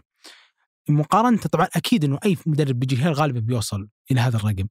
لأنه عندك إمكانية وعندك قدرة وعندك فريق دائما في هذا الوضع في أغلب السنين الماضية. ثمان فرص محققة للهلال، ثمان فرص محققة كمعدل للشباب، سبع للاتحاد، ست للنصر وأعتقد خمسة للاتفاق أو التعاون. هذا الوفرة العالية برضو الهلال ما هو جالس ياخذ أعلى ما فيها أو أفضل ما فيها. كونه ما يستغل ال 24% فقط من الفرص المحققة يعني من أصل سبع يسجل واحدة فقط. وهذا معدل متدني مو متدني معدل بالمقلوب يعني أنت الأول من تحت.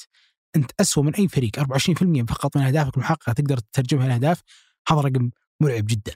في مباراة واحدة دياز يخلق قدام الشباب تسع فرص محققة حتى قبل طرد اندياي يسجل منها أربع تزيد إلى خمس بعد طرد اندياي ولكن قلت عشان أقارن بوضعية 11 لاعب أغلب الفرص المحققة للهلال تسجل.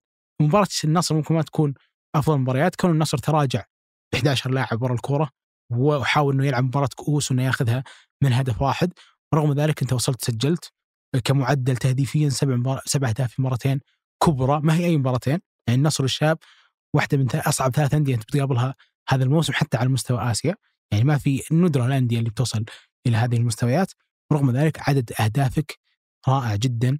الشيء اللي أنا صدمني ولا كنت متوقعه وبعدين لما بانت نتائجه ورجعت أشوف الوثائقي اللي نزل أمس في غرفة الملابس فهمت إنه كان ما هو عناد ولا هو محاولة استنقاص من الموجودين في الدكة. ولكن دياز بين الشوطين قال للعيبة أنتم الآن أفضل. كونوا هادين هو هدف ويجي وفعلا اللي بغاه صار. كانوا هادين لما نزلوا الملعب الهلال كان يمسك الكورة بثقة كبيرة حتى بالرغم من الضغط وشدة الاحتدام إنه تستقبل هدف قدام النصر ويحدث ما يحدث بعد هذاك الهدف وإنك خلينا نقول تلعب مباراة صعبة قدام. واحد مثل فيسنت ابو بكر واحد من أفضل اللعيبة اللي تقدر تتحول عليه أمانة. عنده قدرة جيدة في المراوغة في التمرير لاعب رائع في كل شيء. فلما تترك له 30 40 متر خالي وبذاك تكون واثق وفعلا يأتي هذا الهدف يعني دياز لما وصل إلى نهاية المباراة بدل ما بدل في الدقيقة 90 ثلاث تبديلات كان إلى حد كبير أعتقد إنه يثق بهاللعيبة يثق إنهم بيصنعون الفارق وكان يثق إنه إحنا ماشيين كويس ما راح نغير كثير بنوصل أكثر بالرغم إنه ما سدد أي تسديده على المرمى في الشوط الأول إلا إنه كان واثق إنه هاي هذه. أو هذه التركيبة بتصل في هذه المباراة وهذا اللي فعلا ما حدث. فأنا أشوف إنه امانه بالرغم إنه عنده رقم ما هو جيد على المستوى الدفاعي يكشف مرماه ولكن هو حاضر على تبعات موسم من أسوأ مواسم الهلال على مستوى الدفاع ولكن جالس يطور إلى حد ما على المستوى الهجومي أعتقد أن واحد يعني من الأهداف اللي بتكون خلال هذا الأسبوع بحكم الهلال بيلعب مباراة قدام الحزم بعد ذلك بيرجع إلى رتم المباريات الصعبة هو تحسين هذه المناطق فقدان الكثير من اللعيبة على مستوى محور الملعب وتنشيفهم من الدكة كونك ما تملك أحد في محور الملعب برضو من الأشياء اللي بتكون صعبة. أعتقد إنه من يرجع محمد كنو من يرجع عبد الله عطيف من تكتمل جاهزية كثير من اللعيبة تصير في خيارات في الدكة الهلال بيقدر يوازن هذا الموضوع وان كان صعب أمانة. سهبنا كثيرا في الحديث عن المباراة الحدث بلا شك هي مباراة ال- الهلال والنصر. في مباراة أخرى لا تقل عنها أهمية. وفي ظني أنها على الجانب الفني كانت يمكن أمتع مباراة شاهدناها اللي هي مباراة ال- الاتحاد والتعاون. انتصار مهم جدا بالنسبة للاتحاد لأنه على مستوى المنافسة على بطولتين الدوري وكأس الملك كانت أكثر مباراة معرض الاتحاد أنه يسقط فيها. اللي هي مباراة التعاون. مباراة التعاون لأنه هي جايتك في وسط ضغط مباريات على مستوى بطولة الدوري تلعب أمام نفس المنافس خلال فترة زمنية قصيرة بالتالي من الصعب جدا أنه أنت تفاجئه. خارج آه، أرضك. أو الثنتين كلها خارج أرضك أكيد. زائد أنه اختار فيها كوزمين كونترا أنه يدخل المباراة بأكثر من عنصر مهم بالنسبة للاتحاد ويمكن أبرزهم رومارينيو واللي ما اعتدنا عليه أبدا يجلس على دكة البدلاء. بدأ مباراة أمس آه، من الدكة. فكانت مباراة وفقا للعناصر اللي اختارها كونترا في المباراة. يشعرك أنه هي أقل أهمية من مباريات الدوري وفي ذلك الكثير من المنطق لأنه الاتحاد ما عنده بأمانة دكة بدلاء قوية تؤهله لأنه ينافس على البطولتين بذات القدر من التركيز. فبالتالي لعل فضل أو أوحد تشكيلته في مباراة الأمس أنه التركيز أكبر على مستوى بطولة الدوري. ومع ذلك وعلى الرغم من أنه التعاون يعني لعب مباراة ممتازة أو حتى أكثر من ممتازة إلا أن الاتحاد بتفاصيل صغيرة بشخصية الفريق بروح الفريق قدر أنه يخطف آه، نتيجة المباراة. آه، لكن ما أقدر أتكلم عن المباراة فنيا كتفاصيل بدون ما أبدأ من حمد الله. وكما قالت الست أحكي لك إيه عن الشوق يا حبيبي. الله. يعني وش تقول عن حمد الله؟ يعني حمد الله بأمانة أنا أقول إنه في كثير من الأحيان أعتقد إنه ممكن كل الكلام الغزل أنا قلته عن حمد الله.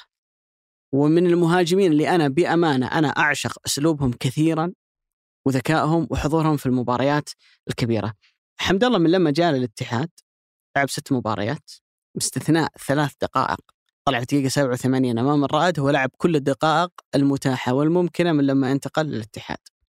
في هذه الفترة حمد الله سجل ست أهداف وصنع هدفين باحتساب ركلة الجزاء اللي تسبب فيها في ال- النصر أنه بعض مواقع الإحصاء تعتبر أنه التسبب في ركلة جزاء هو اسيست إضافي بالنسبة لك. فحمد الله في هالفترة 61% من أهداف الاتحاد كان هو وراها إما تسجيلا أوصل. أو صناعة.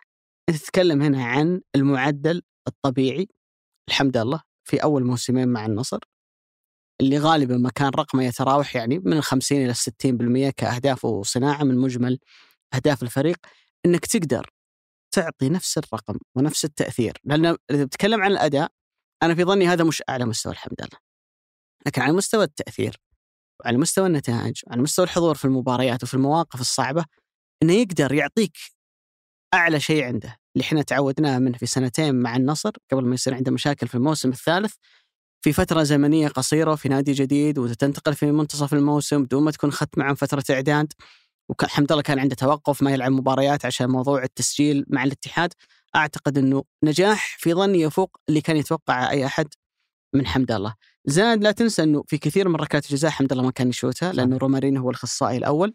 وهذا اللي يخليك بأمانة يعني تقول إنه هالثناء مستحق الحمد لله لأنه أمس ركلة الجزاء اللي هي حسمت المباراة رومارينو كان موجود في الملعب. صحيح. ومع ذلك حمد الله تقدم لها ونفذها بذات الطريقة اللي ضيع فيها ركله جزاء أمام الاتحاد اللي خلينا نقول لك آه،. صبت ال- الزيت على النار في مباراة يعني غضب جمهور النصر على حمد الله اللي كان موجود يعني البعض منه موجود مسبقا إنك تعود بذات الطريقة. وفي لحظة حاسمة جدا. وأمام حارس مرمى قدم مباراة عظيمة زي كاسي وتنفذها بهذه الطريقة هذا يدلك على الشخصية العقلية الثقة الكبيرة جدا اللي موجودة عند حمد الله اللي أعتقد إنه الاتحاد كسب مهاجم كبير. الاتحاد للمستقبل ولعدة سنوات قادمة حيكون عنده عنصر يبني عليه تشكيلته وأفكاره الهجومية عنصر مؤثر جدا ورجل حاسم في المواقف ال- الكبرى. أنا أعتقد إنه ما كانت مباراة على مستوى الأداء الفني عظيمه الحمد لله لكنه يقدر على الرغم من ذلك كله بطريقة ما إنه يخطف نجومية المباراة. إنه يخطف تسليط الأضواء اللي ممكن يروح على أي لاعب آخر. أه، أنت كيف شفت المباراة؟ أمانة أبو علي يعني أنا مذهول من شيء مذهول من العطاء البدني اللي لعبت الاتحاد. يعني ما شاء الله لا قوة إلا بالله اولا مثل ما قلت عناصر الدكة ما تساعد كثير على التدوير والتغيير تحديدا في الجانب الدفاعي أو جانب الأظهرة ولكن رغم ذلك الاتحاد عطاءه البدني رائع جدا جدا جدا يعني عنده قدرة إنه يستمر يلاحق المباراة بحيث إنها ما تخرج منه حتى لو استقبل هدف. وهذا عمل بدني بحت. لكن على الجانب التكتيكي كنت أعتقد إنها واحدة من المباريات اللي بيعاني فيها الاتحاد لما أعلن التشكيلة وبدأ التشكيلة. ولا ألوم فيها كونترا. كونه مدرب حريص جدا على الدوري وإنه الدوري يكون أفضل ما عند فريقه. لما لاعب مثل رومارينيو يلعب كل مبارياتي بكؤوسي بالدوري بكل تفاصيل هذا الموسم. وتجيني فرصة إني أريحه ليه ما أريحه علشان أكسب أنا هذا الدوري. فكان هذا النوع من التدوير منطقي ممكن كان يخرج الاتحاد من البطوله صحيح ولكن لتحديد الأهداف هو تدوير منطقي جدا. الازمه وين كانت بتكون؟ الازمه كانت بتكون إنه هذا الغياب الأول لرومارينيو عن تشكيلة الاتحاد يوافق غياب ايجور كورنادو اللي ممكن يرجع المباراة الجاية على مستوى دكة البدلاء لكن غياب كورنادو ورومارينيو من الصعب جدا على أي فريق ان يتحمله ولا يتأثر لذلك لما لعب الاتحاد الشوط الأول وكان مع إنه جوميز في التعاون يعطي مساحات يعطي قدرات الاتحاد كانت عنده فرصتين على المرمى اللي هي فرصتين الحمد لله. وكانت واحدة منها على أعتقد فرصة من التحول لهارون كمارا وبعدك حولها الحمد لله على خط الستة. ولكن اللاعب بالعشره سواء ايجور أو حتى روما في بعض الأحيان اللي يقدر يحفظ الكورة يخلي واحد الحمد لله يتمركز دائما في منطقة الجزاء مو بيرجع هو اللي يقوم بهذه الأدوار كان مفقود. فالاتحاد كان يعاني كثير لما توصل الكورة إلى الحمد لله في هذه المناطق. الاختلاف كان نقيض تماما للشوط الثاني من لحظة وصول رومارينيو. لما نزل رومارينيو يعني أنا في ظني واحد من أعظم اللعيبة الأجانب اللي مروا على تاريخ دورينا سواء من البرازيليين على صنف اللي تصنفه. لاعب عظيم في كل تفاصيل العظمة سواء لما عانى الاتحاد في البدايات معه طبعا عانى مع رامون دياز بالاضافه ما هو على مستوى رومارينيو وكان الاتحاد يتأزم إنه يمر عليه شهرين ما يفوز. روما كان نفس الثبات. لما بدأ الاتحاد يتحول مع المدربين اللي مروا عليه إلى نادي يتجاوز أزمته وصار في تغيير جيد على مستوى الجانب رومارينيو نفس الثبات. لما تحسن الاتحاد وصار مرشح أول للدوري رومارينيو نفس الثبات. تلعب مباراة كبيرة أنت متأخر فيها رومارينيو نفس العقلية. تلعب مباراة أقل وفريق شارد ذهنيا رومارينيو نفس قدرة على الصناعة. لما يمر في مباراة ما هي جيدة ويترك في حالة واحد على واحد داخل المنطقة تتوقع أنه عنده القدرة المهارية إنه يصنع فيها الفارق. ومع الأسف إنه كثير من الحالات الجيدة رومارينيو ما تخدمها الأرقام أو ما تقيسها الأرقام فتظلمه كثير، لكن في ظني إنه واحد من الأساطير اللي يستحق أن تستشعر وجوده دائما مثل عبد الرزاق حمد الله هو رومارينيو في الاتحاد، لاعب عظيم جدا جدا جدا. ومهما حاولت أصف عظمته بكون عاجز. ولكن اختلفت المباراة تماما في وصول رومارينيو. لما دخل رومارينيو كنت تعلم علم اليقين إنه النتيجة ما راح تكمل على هذا المنوال. إن ما سجل الاتحاد أو عفوا ما عزز التعاون هدف ثاني في المباراة بتروح للاتحاد لسبب واحد إنه مهما كنت رائع في عملية الارتداد روما برضو رائع جدا إنك لما تترك له هذه المساحة يقدر يعطي الباص يقدر يتوغل يقدر يسوي كل شيء. وفي واحدة من الكور كادت أن تتسجل وانقذت على خط المرمى لرومارينيو وين كان كاسي يقدم مباراة أسطورية وفي ظني هو أفضل حارس أو أفضل لاعب في هذه المباراة ولكن هذا النوع من الصمود مستحيل قدام كل هذه القوه. في لحظة وصول روما الاتحاد من فريق يسدد تسديدتين. الشوط الأول الشوط الثاني يكشف المرمى ثمان مرات. وكلها خلينا نقول بكورة كانت تبنى على إنه أنت وينك من زمان. يعني كلها تروح الروما بعد ذلك الحمد لله يتمركز داخل المنطقة ويصنع فيها فارق. روما كان لاعب ذهنيا قوي جدا وهذه واحدة من خصاله. وأعتقد إنها النقيض في فهد المولد. يعني اللي شاف الشوط الأول على مستوى الحالة الذهنية على مستوى الاستعجال بالتحديد غريبة جدا عند فهد. تأثر كثير على تكنيكه في التسديد وحتى في التمرير. لما تشوف روما الوضع أصعب. ليش الوضع أصعب؟ كلهم في تأخر لأنه الوقت جالس يقل ومع ذلك نفس الهدوء نفس الحالة الذهنية اللي فيها الكثير من الثقة في النفس. ولكن من نزول روما كنت تجزم أنه مهما كان دفاعك حصين أو كنت تكشف اللعب مثل التعاون وتلعب على أنك تسجل ثاني أنت بتعاني كثير. لأنه عبد الرزاق حمد الله ورومارينيو طوال مسيرتهم سواء يلعبوا مع بعض في الجيش أو حتى بعد ما انتقل عبد الرزاق إلى النصر وانتقل روما الاتحاد عندهم قدرة إنه في أسوأ الأحوال يضعون فريقهم في المقدمة ويعدلون النتيجة ويسجلون الأهداف والشواهد في ذلك كثر أمانة، لكن بالنسبة للاتحاد أعتقد إنها واحدة من المباريات اللي فيها شخصية فريق بطل يقدر يعود وإن كررت الغيابات يعني نتكلم عن أحمد حجازي أمانة واحدة من أكثر الأشياء المرهقة للاتحاد آه، الأخطاء اللي يقع فيها زياد الصحفي على مستوى البناء في هذا الم... سواء مباراة التعاون الأولى لكرة تاوامبا أو حتى مباراة التعاون الثانية أو حتى على المستوى لما يصاب عمر هوساوي ويخرج ينزل عبد الله الحافظ ثم بعد ذلك تتكلم عن ايجور كورنادو وراحة رومارينيو فهي مباراة فيها عوامل تجعلك تتعثر وتخرج من كأس الملك ولكن الاتحاد عاد في آخر رمق المباراة الأخير لأنه يملك الكثير من العقلية إنه حتى لو كنت سيء أنا بفوز. وهذا اللي صار. هو تكلمنا عن إنه المباراة هذه قد تكون أكبر فخر للاتحاد لأنه بيتجاوزها أمام نصف النهائي أمام الفيحاء. حيكون بعد تقريبا شهر ونص من الآن. متوقع ان المباراة حتكون أقل صعوبة من إنك تلعب مع فريق زي التعاون. وين كان فيحاء صعب دفاعيا بالضبط. كثير. لكن يمكن هذه نقطة قلناها الأسبوع الماضي عن الاتحاد إنه فريق يقدر يلعب لك المباريات بمختلف سيناريوهاتها. يقدر يعود في المباراة اللي يبدأها بشكل سيء. ويقدر يخطف نتيجة المباراة زي اللي صار مع أبها اللي المباراة يمكن ما كنت مميز فيها بشكل كبير. ويقدر يعطيك مباراة على مستوى التسيد وفرض الشخصية في الملعب. لذلك الاتحاد مر في الفترة الماضية مع كونترا بعدة سيناريوهات مختلفة في المباريات ومع ذلك الفريق كان دائما قادر على إنه على إنه يكسب المباريات. والاتحاد ينطبق عليه حرفيا مقولة إن الفوز يجيب فوز لأنه تشعر إنه مع الوقت الفريق قاعد يتطور وينمو كثيرا على الجانب الفني وعلى الجانب الشخصية وعلى جانب الثقة إن الفريق مهما يكون سيء مهما يكون الموقف عصيب الفريق قادر إنه يرجع مرة ثانية. الشوط الثاني أمس لما كان الجميع يعتقد إنه التعاون بيخلص المباراة بهدف ثاني تشعر إنه الاتحاد عندهم ثقة كبيرة جدا انه إحنا قادرين إن نرجع مرة ثانية. آه، تغيير رومارينيو أتفق معك كان نقطة تحول مهمة جدا في المباراة. خليني بتكلم شوي عن التعاون. أعتقد إنه قدم مباراة رائعة جدا.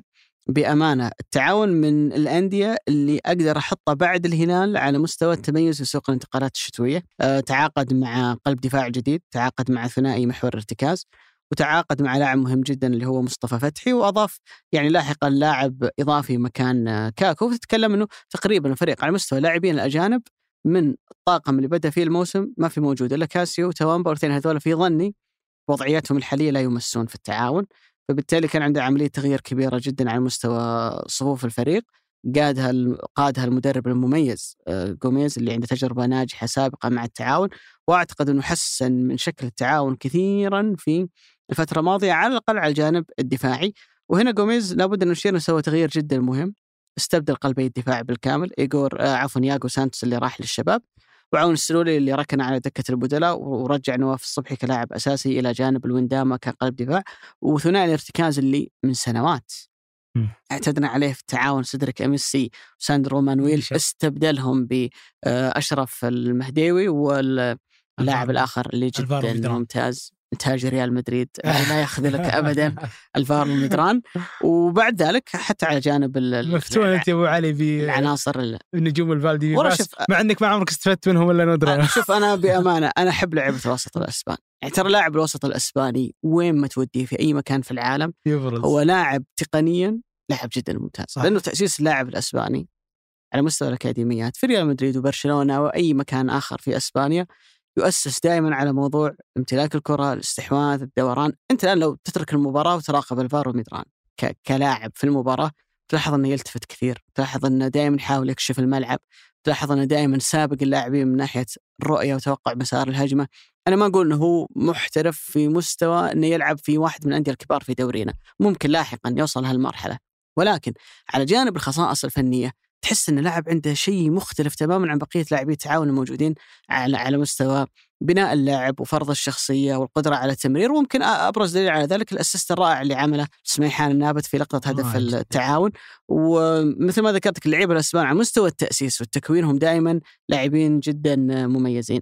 الفكرة اللي كانت عند جوميز في المباراة واللي كادت أن تنجح وتخطف نتيجة المباراة والتأهل لولا شعره التسلل اللي كانت التوامبا في لقطة الهدف الثاني آه. هي إنه الفريق يعتمد بشكل كبير جدا على إرسال كرات عالية في ظهر آه، مد الله عليان أو الشنقيط اللي كان موجود على الجانب الأيسر ومعتمدا في ذلك على السرعة الكبيرة جدا الموجودة عند سميحان النابت أو فهد الرشيدي. كانت الفكرة الواضحة عند جوميز إنه توامبا قدر المستطاع يحاول إنه يسحب معاه قلبي الدفاع إلى مناطق متقدمة جدا وبعد ذلك الكور الطويلة تجي من مدران أو من أي لاعب آخر للاعبي التعاون في ظهر المدافعين أو حتى مصطفى فتحي اللاعب المميز جدا على مستوى الحلول الفردية يحاول إنه يأخذ الكرة على أقصى اليمين يراوغ لاعب لاعبين ويدخل بعد ذلك إلى عمق الملعب ويلعبها اللاعب على الجناح الأيسر يكون عنده مساحة فارغة يقدر يستلم فيها. سيناريو كان جدا ممتاز بالنسبة لجوميز إلى جانب تميز الفريق دفاعيا كان مثل ما ذكرت كذا السيناريو سيكتمل لو أن لقطة الهدف الثاني يعني ما ما كان توامبا متقدم على مدافع الاتحاد وبعد ذلك يتم تسجيلته في الثاني أتوقع إنه لو جاء ممكن الاتحاد يكون صعب جدا إنه يرجع في نتيجة المباراة. لكن أنا أعتقد إنه التعاون تحسن شكله بشكل كبير جدا في الفترة الماضية. أه شبح الهبوط اللي كان البعض يعتقد إنه سيلاحق التعاون حتى الجولات الأخيرة من الدوري. أعتقد إنه سيتجاوزه بسهولة لأنه فريق عنده إمكانيات جدا رائعة. أه التعاون كان بطل يعني كأس الملك في فترة سابقة وصل إلى إلى نهائي النسخة الماضية. فريق عنده نجاحات كبيرة جدا على مستوى بطولة كأس الملك. كان من الممكن لو تجاوز هالمباراة أن نشوفها مرة أخرى في النهائي آه، لو قدرنا نتجاوز الاتحاد. لكن أعتقد أنه إجمالا الاتحاد ما سرق فوزه. الاتحاد قدم على الأقل في شوط المباراة الثاني آه، أداء جدا رائع. ذهنيا كان قادر إنه يتعافى من البداية السيئة اللي كانت في المباراة. كان قادر إنه يرجع على الرغم من تقدم التعاون وفي كثير من الأحيان كان ممكن التعاون إنه يأخذ نتيجة المباراة ومرة أخرى العناصر الكبيرة أسماء النجوم اللي عندها شخصية كبيرة زي حمد الله زي آه، رومارينيو زي قروهي يقودون الفريق في موقف عصيب إلى يتجاوزه ويكون موجود في نصف النهائي واللي من المتوقع بعد ذلك إنه يكون في المباراة النهائية وهو تسلسل منطقي لمسيرة الاتحاد في هالبطولة. عن الشباب والأهلي يا أبو علي. أعتقد ناديين خلينا نقول من أكثر الأندية اللي تحتاج إن يعني ما ودي أقارن صراحة الشباب اليوم بالاهلي لأنه حال الأهلي اسوء بكثير من الشباب. الفوارق فيها كبرى الشباب واحد من الأندية اللي كسب 14 مباراة متتالية إلى أن أو عفوا ما خسر 14 مباراة متتالية إلى أن جت خسارة هلال عكس الأهلي اللي يمكن من 20 مباراة خمس فيها هي اللي لم يتعثر بخسارة أو حتى بتعادل يعني خمس انتصارات فقط.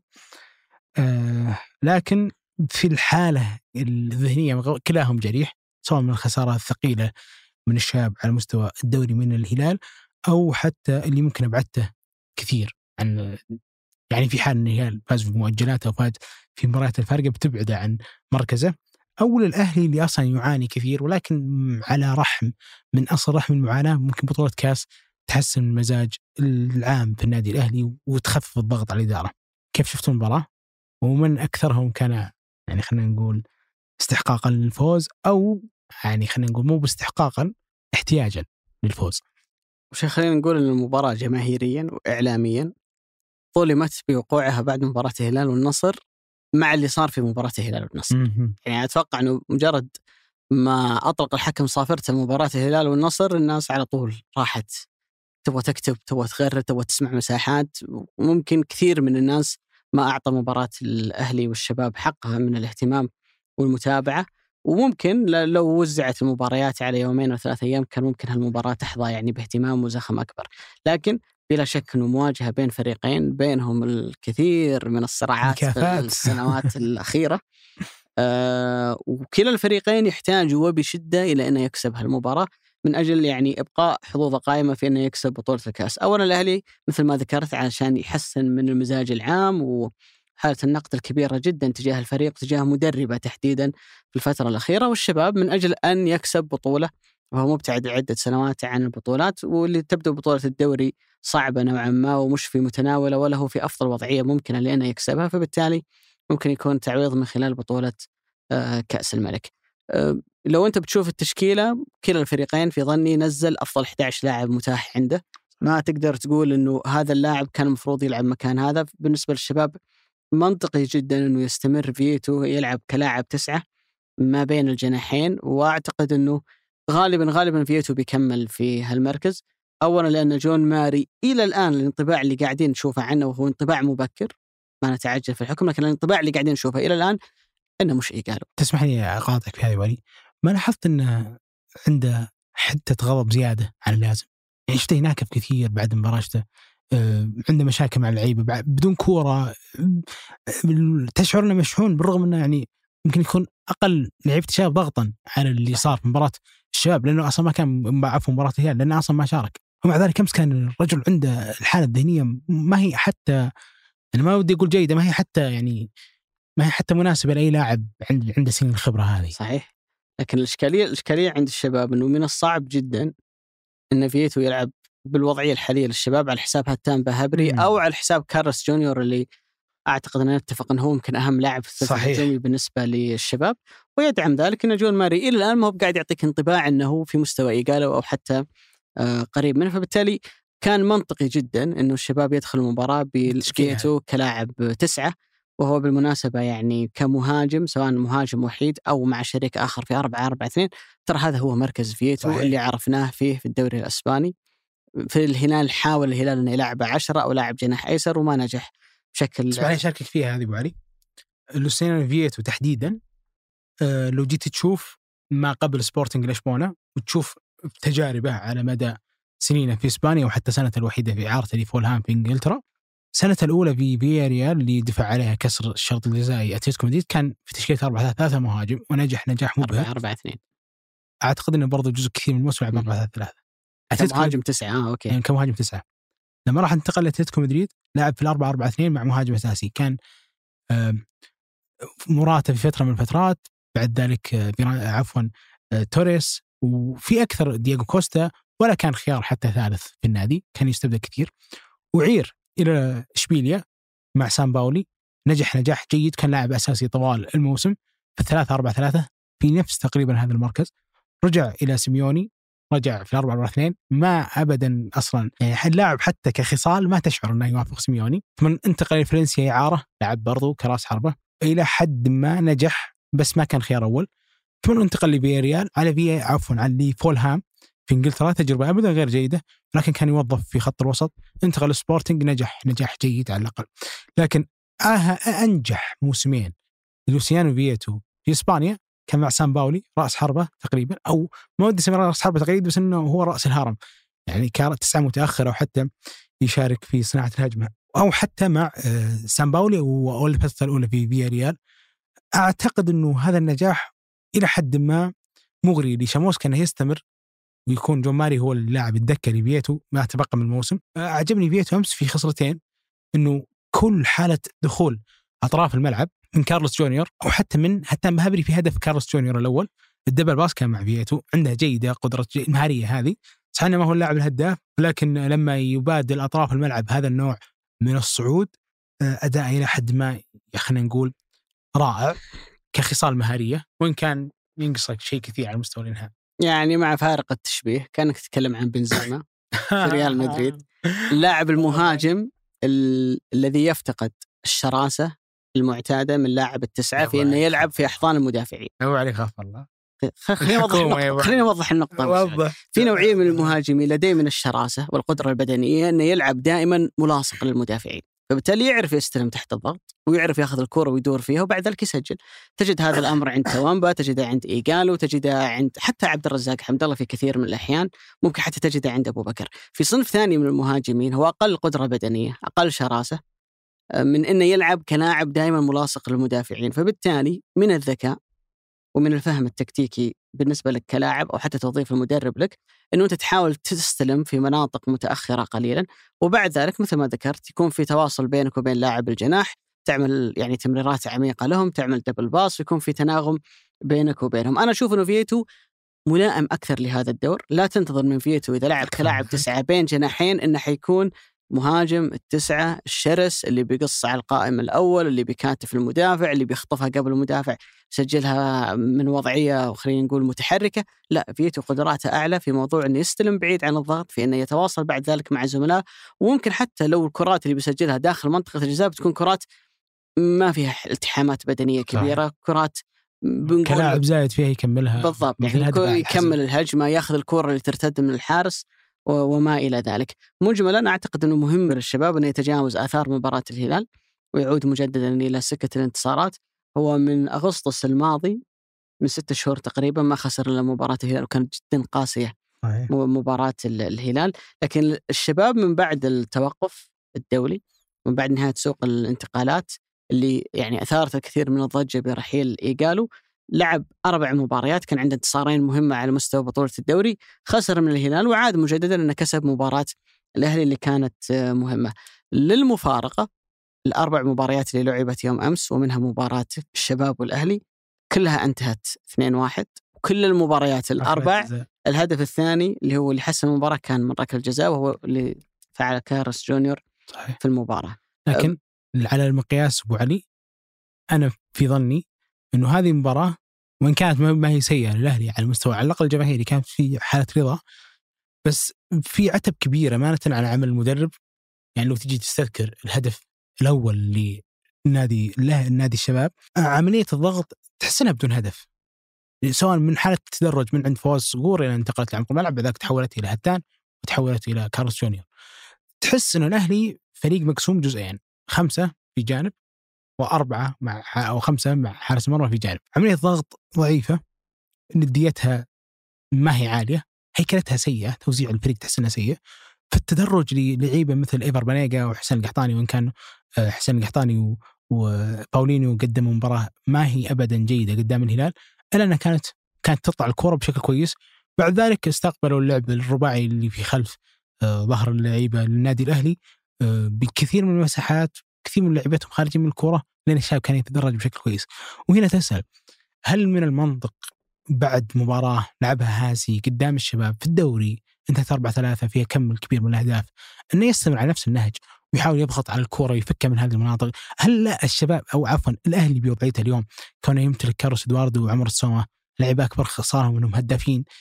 أتكلم تاريخيا طبعا ما هو على وضعهم الحالي. ولكن متقدمين في العمر ما عندهم خصال الشباب إنهم يضغطون يفكون الكره إني أضغط ضغط في ملعب الأهلي وعفوا في ملعب الشباب واعطيه الكثير من المساحات في ظهري اللي كشفت كارلوس جونيور كلاعب حر كشفت هتان بهابري كلاعب حر أو حالة واحد على واحد على مجرشي. لما تشوفها تحس إنه في جزئين من النادي الأهلي جالس يلعب ما هو فريق واحد وفي نفس الوقت الهيكلة ضعيفة. تحس إنه هذا الفريق ما هو قادر يفك الكرة قبل حتى ما يستمر في عملية الضغط. فليش يستمر هذا الأسلوب صراحة هذه واحدة من الملائم على هاسي في هذه المباراة وإن كانت ملائمة كثير. هي الفرق في جودة التطبيق لأنه ذات الفكرة أنك تلعب بضغط عالي ودفاع متقدم أمام الشباب سواء الهلال قبل أيام صحيح. فاز 5-0 صح قلنا أنه الشباب وصل أكثر من مرة إلى مرمى الهلال لكن إلى حد ما الهلال نجح في الفكرة. أحيانا ذات الفكرة تتكرر في أكثر من من موقف لكن الفارق هو في في جودة العناصر في جودة التطبيق.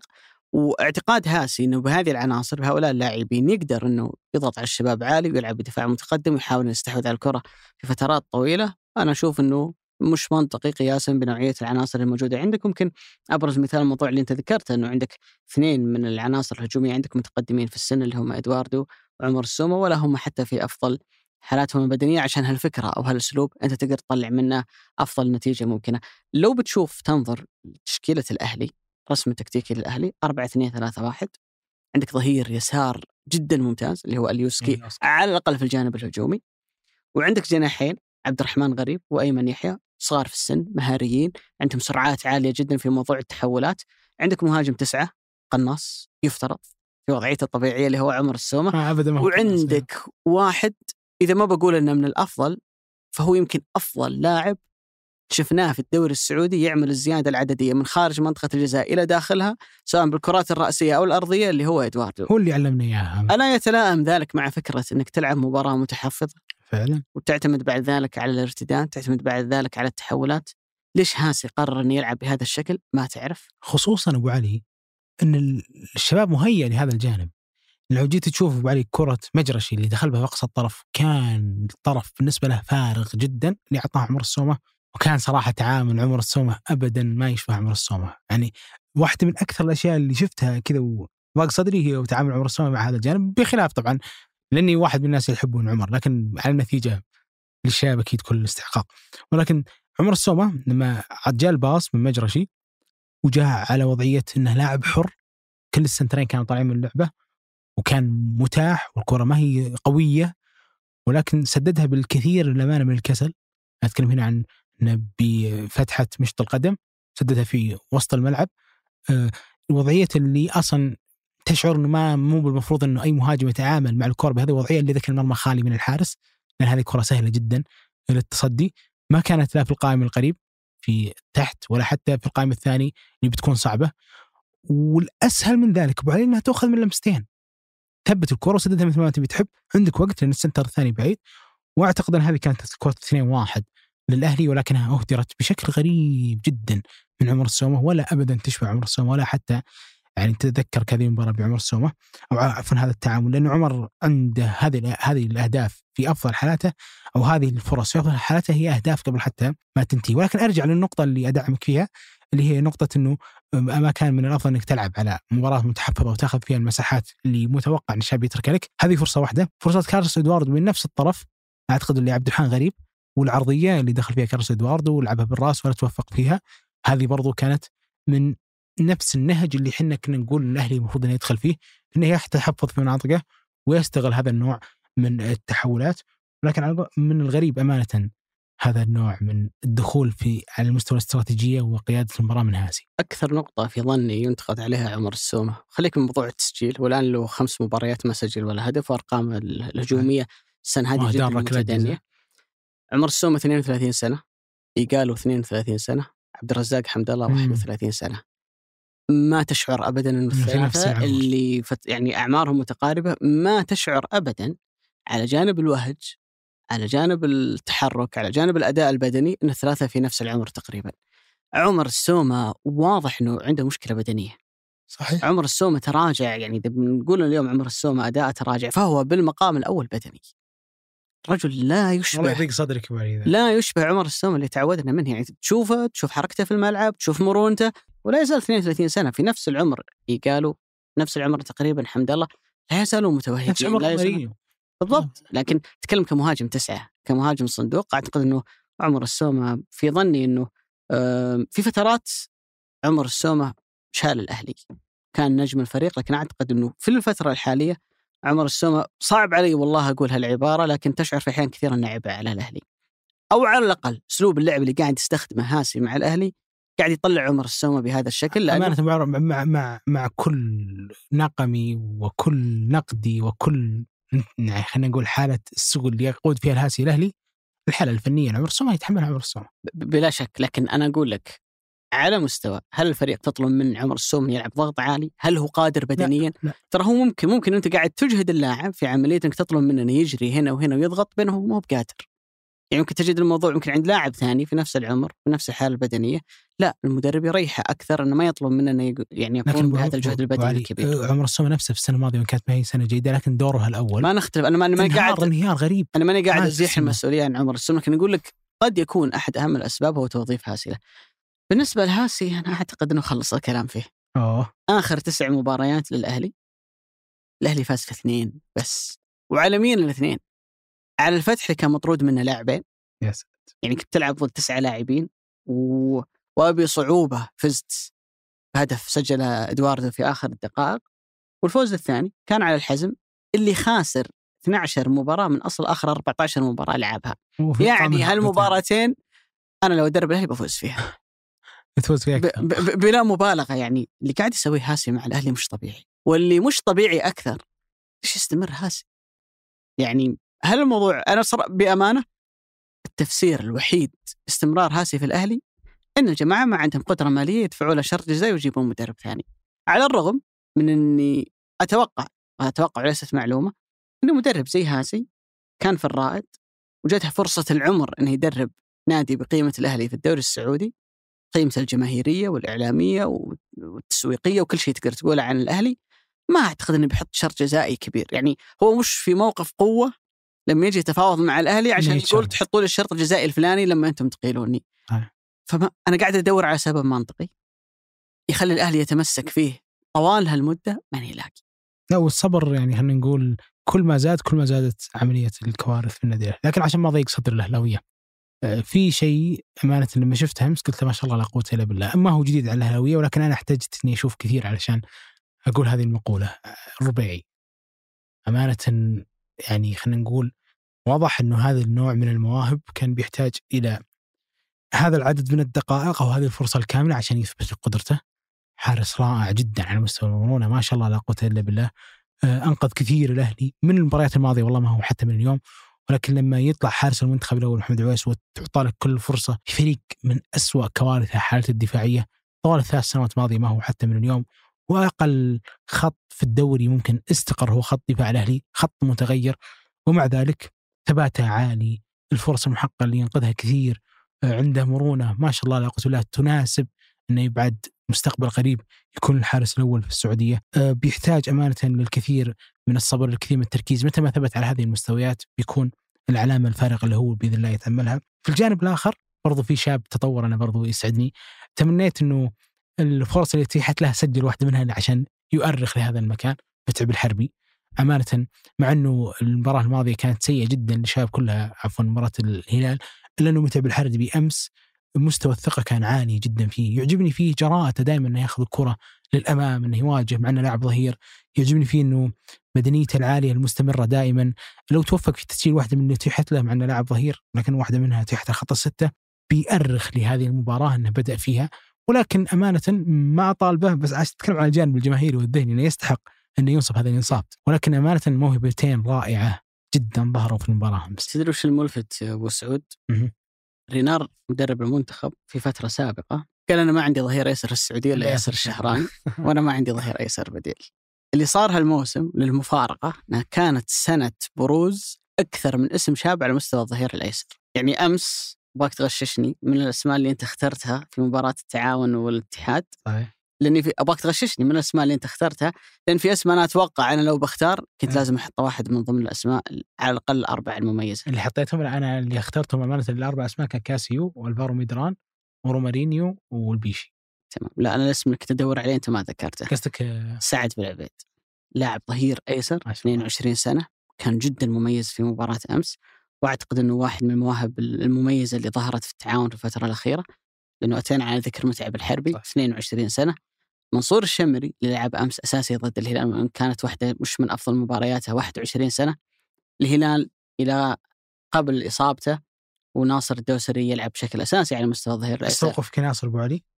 أعلى معدل دقة للكرات العرضية في الدوري هو ناصر الدوسري. مع إنه في الاصل مش ظهير. مع إنه في الاصل مش ظهير ومع إنه بالإضافة إلى ذلك أكثر واحد أو من أكثر اللعيبه السعوديين تنفيذا للكرات العرضية فالمعدل المفروض إنه يتدنى.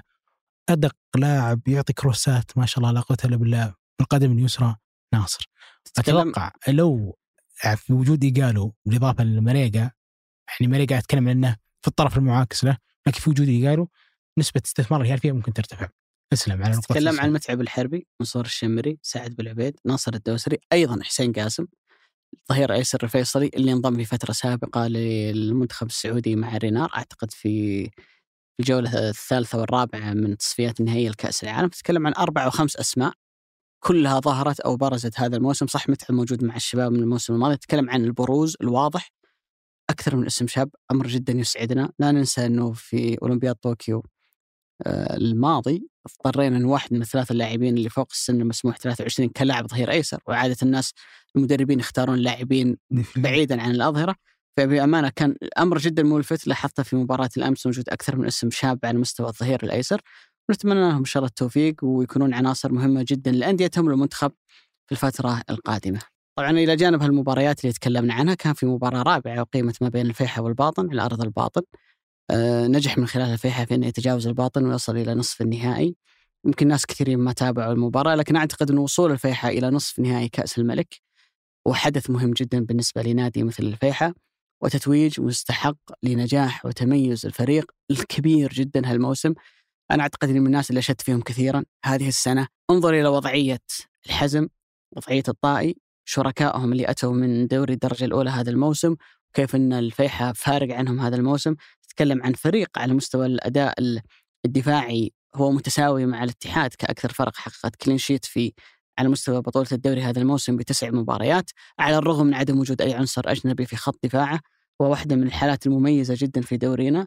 أه، وجوده في نصف النهائي ولعب لمباراة نصف النهائي أمام الاتحاد على أرضه وبين جماهيره أيضا حيكون حافز وعامل مهم جدا أه، لهم للوصول اللي بيكون تاريخي جدا. للفيحاء انه يصل للمباراة النهائية واللي بلا شك إنه فوز الفيصلي الموسم الماضي ببطولة كأس الملك أكيد إنه يحفز بالشكل الإيجابي وبالجانب الإيجابي جارهم في نفس المدينة. الفيحاء انه يحاول انه يخلق نفس الإنجاز، وش تقول أبو سعود عن وصول الفيحاء لنصف النهائي؟ امانه شيء ما هو بالنسبة لي لما شفت الفيحاء والباطن توقعت الفيحاء بيتأهل لسبب واحد. إنه واحد من أصعب الأندية اللي تقابل مرمى في الدوري. يعني إذا جيت أرضى وحاولت إنك توصل مرمى يعلك يعني صاحب أقل معدل استحواذ على الكرة في الدوري، أكثر فريق يعطيك الكرة في الدوري أعتقد. إنه ثالث أكثر أقوى خط دفاع في الدوري، أوكي صح إنه ما هجومه مو جيد بس إنه دفاعه مرة. رائع في هذا أكيد. الجانب. البعض يتوقع إنها مباراه مباراة بتكون سهلة ومتاحة للاتحاد اللي هي بتكون على أرض الفيحاء، أعتقد إنها مره ابدا ما هي سهلة لكون انه الفيحاء كل المباريات اللي لعبها تقريبا قدام الاتحاد كانت عنده نوعا ما من الصعوبة اللي هو كسب الاتحاد. في أول جولة. كسب الاتحاد في الجوله صعب عليه الموضوع جدا في مباراة الفريقين اللي كانت في جدة. وغير كذا أبو علي كسب الأهلي مكسب رهيب على ارضه فأرضه دائما صعبة. ألف مبروك لكل اللي يحبون الفيحاء ويمثلهم نادي الفيحاء من أبناء المجمعة. أمانة أندية المجمعة وأندية حرمة من الأندية دائما تضيف الدوري سواء تحقيق الفيصل الكاس يزعلون منك. حرمة. حرم حرم. الفيصلي حرمة الفيصلي نعم إذا تجمع. الفيحاء لازم تكون تقول طبعا هي قطبين وفي بينهم تنافس لكن أنا فخور جدا إنه من حرمة والمجمعه يطلعون أو من حرمة وستير والحرمة والمجمعه بتصنيفهم اللي يحبون تطلع انديه. امكانياتها الماليه. أقل بكثير نماذج يحتذى الوصول. بها أمانة أبو علي لما ياخذ كأس الملك الفيصلي والسنة اللي بعدها الفيحاء يوصل إلى نصف النهائي وارد جدا يوصل النهائي ما راح يلام لأن قدامه بطل تقريبا أو متصدر الدوري الا وهو الاتحاد ولكن هذه النماذج أحترمها كثير. يعني نوع نوعية اختيارات اللعيبة أبو علي. ما هو لعيبه عرب طبعا ما هو نقما عن لعيبة العرب لكن عشان الناس تكون في الصورة أسهل مع الإداري إنه يجي عند الوكلاء العرب يقول استعرضوا لي ظهيري يسار.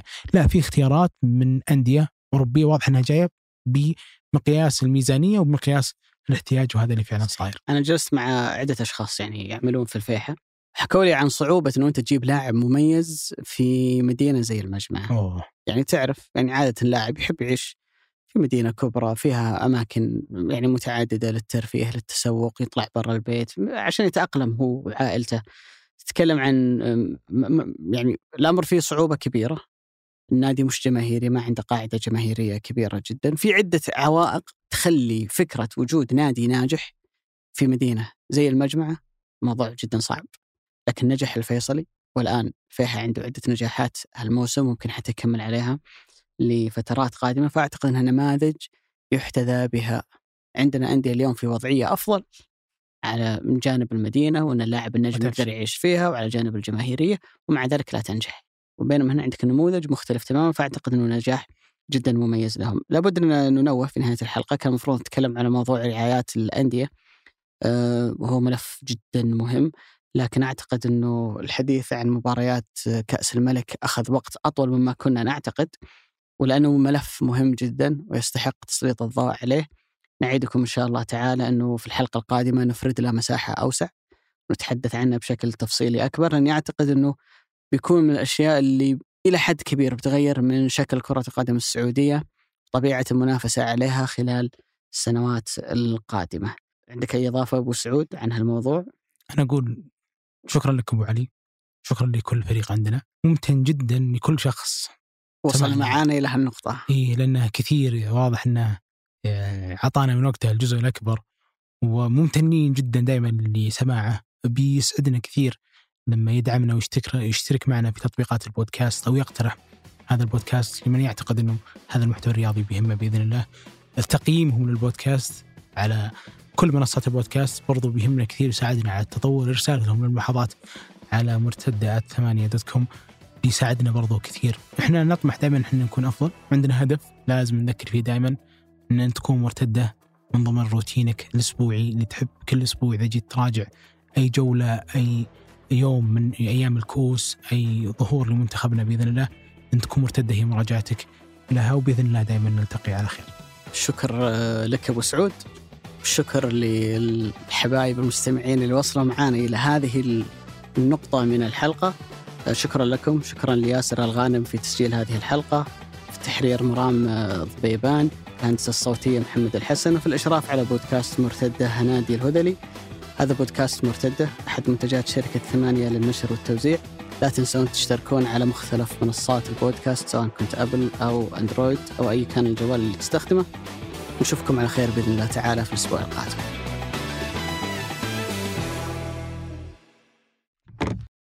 بغينا نطق الساعتين. ولا يبالي. لكن ربك ستر. كم جلسنا؟ كم لبثنا.